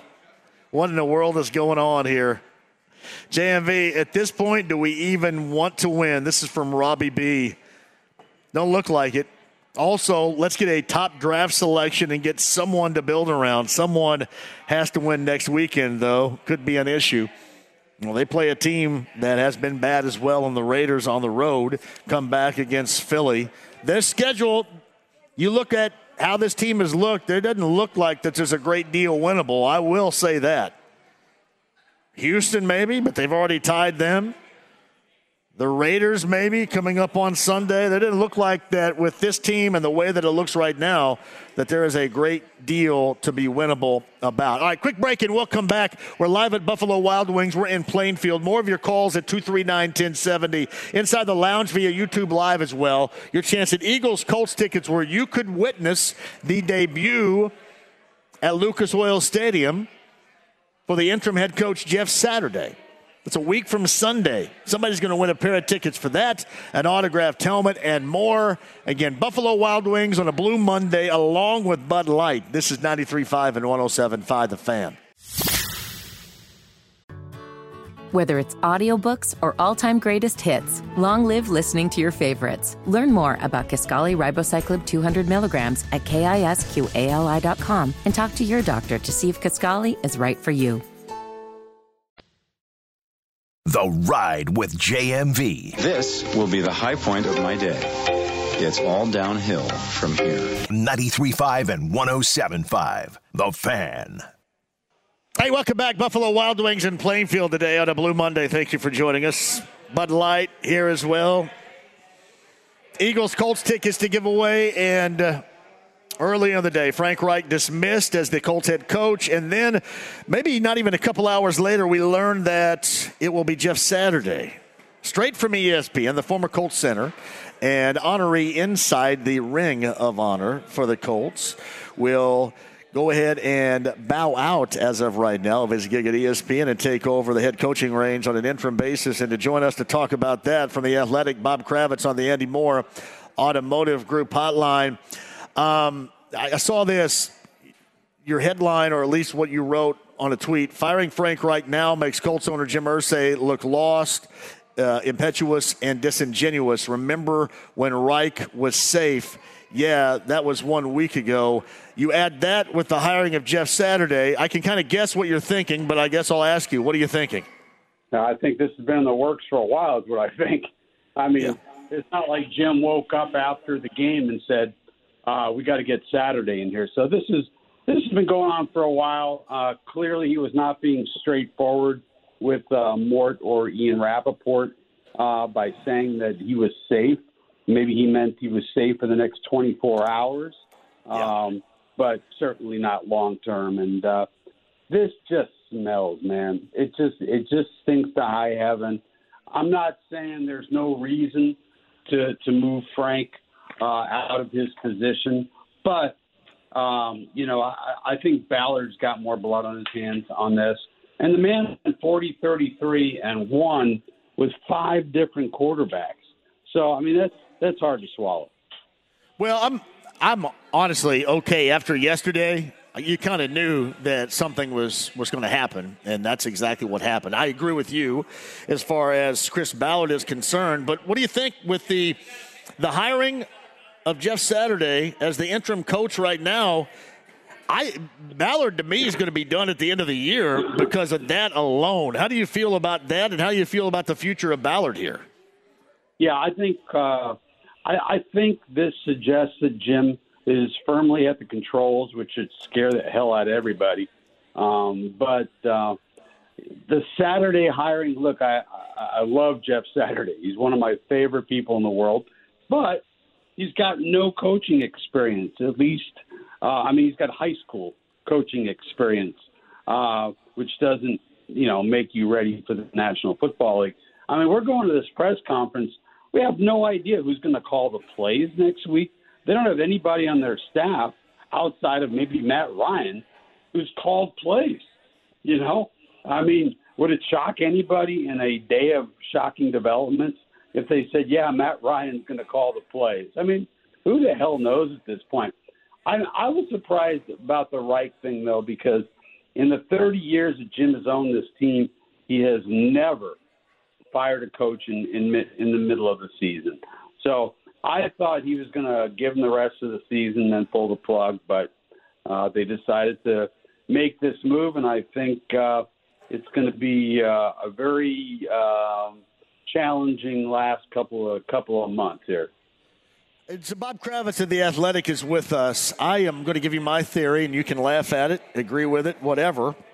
My theory is that Saturday comes in here, and from what you hear, uh, he's had some fingerprints on some evaluation of this roster even prior to, uh, which I'm Mhm. sure we'll get into as well, and you'll talk about at 7:30 this evening. Ask questions about at the very least. But I think, to me, my theory is he's brought in here. And he's going to do this job on an interim basis in a season that's absolutely lost, and he's going to check out, continue to evaluate this roster, and he'll slide over to be the player personnel decision maker coming up next year, which will not be Chris Ballard. And they'll find another head coach in the Mhm. offseason. What do you think? not not outlandish. Um, I mean, uh, Ian Rapoport uh, said something earlier in the day uh, about how Saturday is going to kind of be the eyes and ears for Irsay in the locker room and, and give him kind of an honest evaluation of what the hell is wrong with this team. Um, and yeah, I do. I, I think it's entirely possible that he moves over uh, and, and uh, you know takes the the GM role.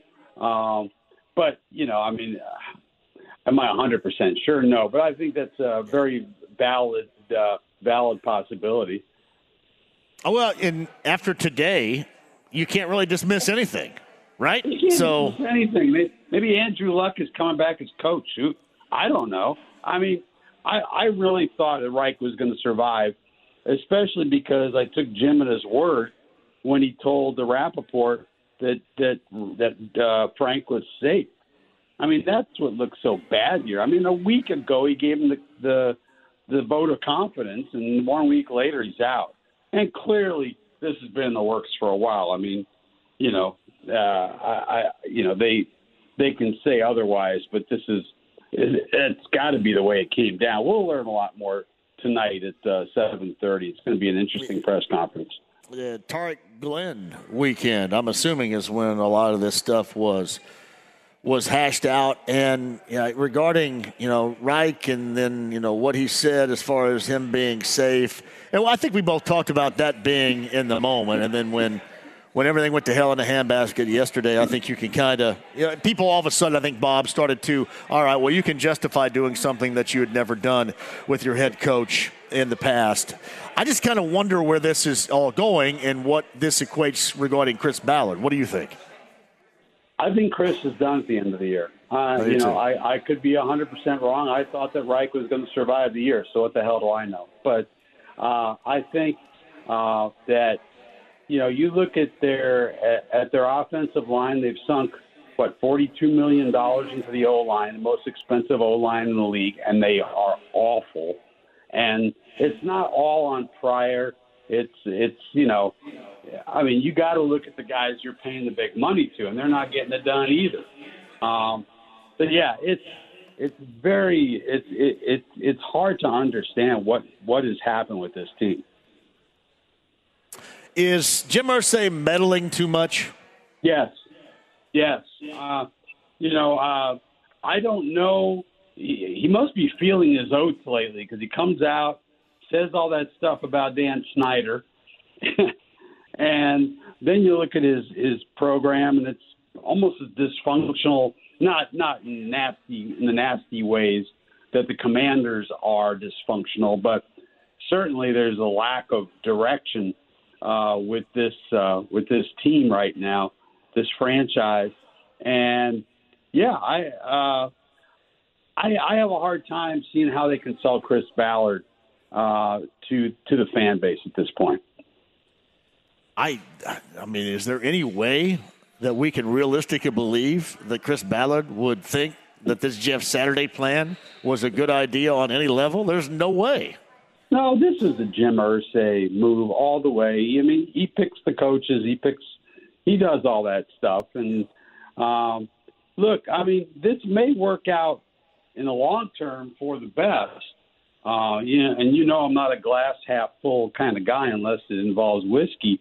But they, you know, they're going to go in the tank. I mean, the history of interim coaches. I'm not saying that Jeff Saturday has no chance, but the history of interim coaches is not good. Ask Rick Venturi, our friend, and you know they're going to end up with a top five, top seven pick. I would guess if this season remains on the trajectory that it's already on.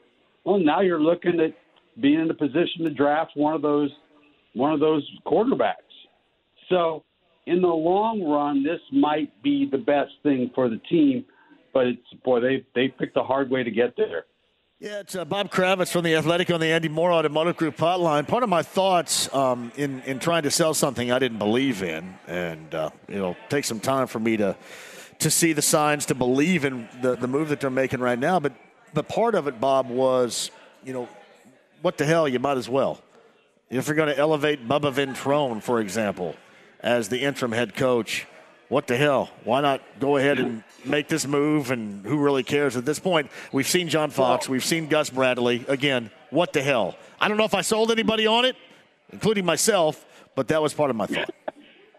Yeah, I mean, look, uh, what do they got to lose except another what eight games or however yes. many are left? Um, it just the thing is, it, it makes the Colts look bad. It makes them look dysfunctional. It makes them look like a dumpster fire. Everything I can, you know, you know, they, they just they they look like they don't know what the hell they're doing. And now, if they walk out of the next draft with a successor, a quarterback, all well and good. But uh, boy, they're sure t- taking a creative uh, route to get to that point. So, what do you think tonight, seven thirty? Expectation of what you're going to hear. Everybody's going to say they're on board with it. I'm going to be yeah, curious, I guess, as well. Collaborative. yeah. Collaborative is going drink every time. Take a shot of Fireball every time you hear the word collaborative. Yes, and because that we're going to hear a lot of that. Um, Jeff will do fine. Jeff obviously is uh, media savvy, as we know. Um, I, I'm curious, you know, how how much responsibility I'm sure that Chris Ballard is going to fall on his sword and say it it's all my fault and you know uh, make everybody feel better about his situation. But yeah, it's it's going to be an interesting press conference. Uh, I've got I'm loaded with a couple of questions. Hopefully, I get them in. Well, that and the players. I mean, what do you think the Oh, players are thinking right now? Especially defense. I don't really care what the offensive players are thinking right now, but the defensive players who actually went out and did a job yesterday and played well. What are these guys thinking about the direction this team is going after all this talk, all this buy-in? We're a team, we're unified. You know, all these sayings, all these slogans, flush right down the toilet. They think they're being left out to dry, is my guess. Uh, you know, they're going to say all the right things uh, when we meet with them uh, on Wednesday, but they've got to feel like they've been left behind. Um, you know, certainly, certainly. That I mean, they they balled out. You know, with with one or two uh, minor exceptions, they played really well this year. And why why is that? Because Chris Ballard went and spent some damn money on the defense. You know, he did it with with with Buckner. He did it with uh, Gilmore. Uh, he spent some money. You look at the, you look at their wide receivers. They they've spent almost no money on their wide receivers. I realize they're very young, you know, and they're still in their first contracts. But for them, yeah, I mean they all are. But uh, you, you get what you pay for in this league, and you know the defense has nothing to be ashamed of. They're not responsible for this. But I'll tell you what, if I'm one of those five guys up front on the offensive line, I'm feeling real, real lousy about myself because I just got a good coach fired. Yeah. And then Chris Strausser, of all coaches, is still here, which is amazing in its own right. Indeed, it is. Indeed, it is. I mean, look, I, I, you know, I've met Chris Strausser, Strausser once. You know, he he may be a fine coach for all I know. I mean, may, but you know, if you're looking for if you're looking for scapegoats, that's a damn good place to start. I agree with you, though. This looks like a sloppy mess. So Indeed, it does. you find out a little bit more on what type of solid ground they're on coming up at about 7.30. Uh, Bob Kravitz has the column inside The Athletic right now regarding the latest set of circumstances and decisions from Jim Irsay and his Indianapolis Colts. Bob, I appreciate you jumping on here at the last minute. Enjoy that presser tonight. Get those questions in. All right, I'll do that, man. Thanks so much. You got it. Bob Kravitz of The Athletic. Quick break and we'll come back. We're going to draw some winners Eagles Colts tickets, autographed helmet, Buffalo Wild Wings, Plainfield, Bud Lights with us as well. 93.5, 107.5 The Fan. Whether it's audiobooks or all-time greatest hits, long live listening to your favorites. Learn more about Kisqali Ribociclib 200 milligrams at kisqali.com and talk to your doctor to see if Kisqali is right for you. The Ride with JMV. It's called Sex Panther by Odeon. It's illegal in nine countries. It's quite pungent. Stings the nostrils. 93.5 and 107.5. The Fan. Hey, one hell of a day today. Frank Reich out, Jeff Saturday in as the interim head coach. 7:30 the press conference to see if we can make sense of any of this. I've tried for you today. Hopefully, I have not failed. Pacer pregame tonight. Pacers and Pelicans. That's coming up at seven o'clock for you. I believe that game tips in the neighborhood of 7:45. So we hadn't talked about that. I didn't bring up IU or Purdue and what was lousy games for both over the weekend, but a good thing for Notre Dame. Didn't have a lot of time because this Colts news obviously is the big news of the day. Jeff is up next at 239 1070. Jeff, welcome to the show. Hey, John, thanks for taking my call. You got it, buddy. Hey, uh, I've, I've been on hold for a while, but I'll tell you, I'm kind of glad because I wouldn't have got to meet Ray. And when Ray was talking, my car was in motion and I was not pulling a Ray. Uh, Haynes were at 10 and 2 and I was driving safely. So that's my. Well done. We want we, we have to have safe drivers even in communication out there. So always remember that. I appreciate you. Yeah. So I'm glad you mentioned the onion uh, a couple segments ago because um, I'm at work and I'm not really paying attention. I have a feeling something's going to happen. My wife calls me, tells me Frank Reich got fired. Not really surprised. Good guy by all accounts. You know, there's real people and real families involved, but it is a business. Um, so Irsay did what he had to do. But in yet another really strange world, uh, another day in the Colts world, you're like, just Saturday, what? You got Gus Bradley sitting over there. Uh, John Fox could be an adequate interim coach for the next six, eight games, but it could also be an audition for Bradley to just take over. The defense has been the one reason to watch the team this year. So when I hear that Saturday's hired, I immediately get online and I'm searching for onion articles that people are trying to use as real news, and lo and behold, this is really happening. So, um, tell me what you think about this. Would this be the most Colts thing ever to do? Hire Saturday to be the head coach simply to get him NFL coaching experience to slide him over next year just to take over the offensive line. Uh, no, I, I, well, listen, this may be more outrageous. I think that that's what's going to happen. I think he's going to slide over and start making the player personnel decisions, and somebody Yeah, else is going to coach. It certainly wouldn't be out of the realm given some of the kind of head scratching things we've seen. Um, you know, Castonzo gives you two year notice that he's going to retire, and Ballard doesn't address that. We're hiring 40 year old quarterbacks on a yearly basis. It just it, it seems like this would be a way just to get Saturday in the seat for a little while so he can maybe go do something else. But it's it's the Colts, man. It's it's what they do. That's what they do. My friend, I'm glad you're on there. Thanks for holding on. Kyle, it's been an interesting day, has it not? Any final thoughts here? Man, I thought you you think after the Luck retirement you've seen it all, but when that Saturday news came by, it was just I mean, I think we said a couple weeks ago the Colts over the last decade are maybe the most chaotic franchise. I think this just puts a bow on it, right? Yeah, I'll have more for you tomorrow informationally. That presser's at 7.30. Colts Roundtable Live is next. I know a lot of people aren't happy with me. We'll address that as well coming up tomorrow. Thank you, Buffalo Wild Wings, Plainfield, Bud Light, Devin, Brittany, Kyle, great job from you.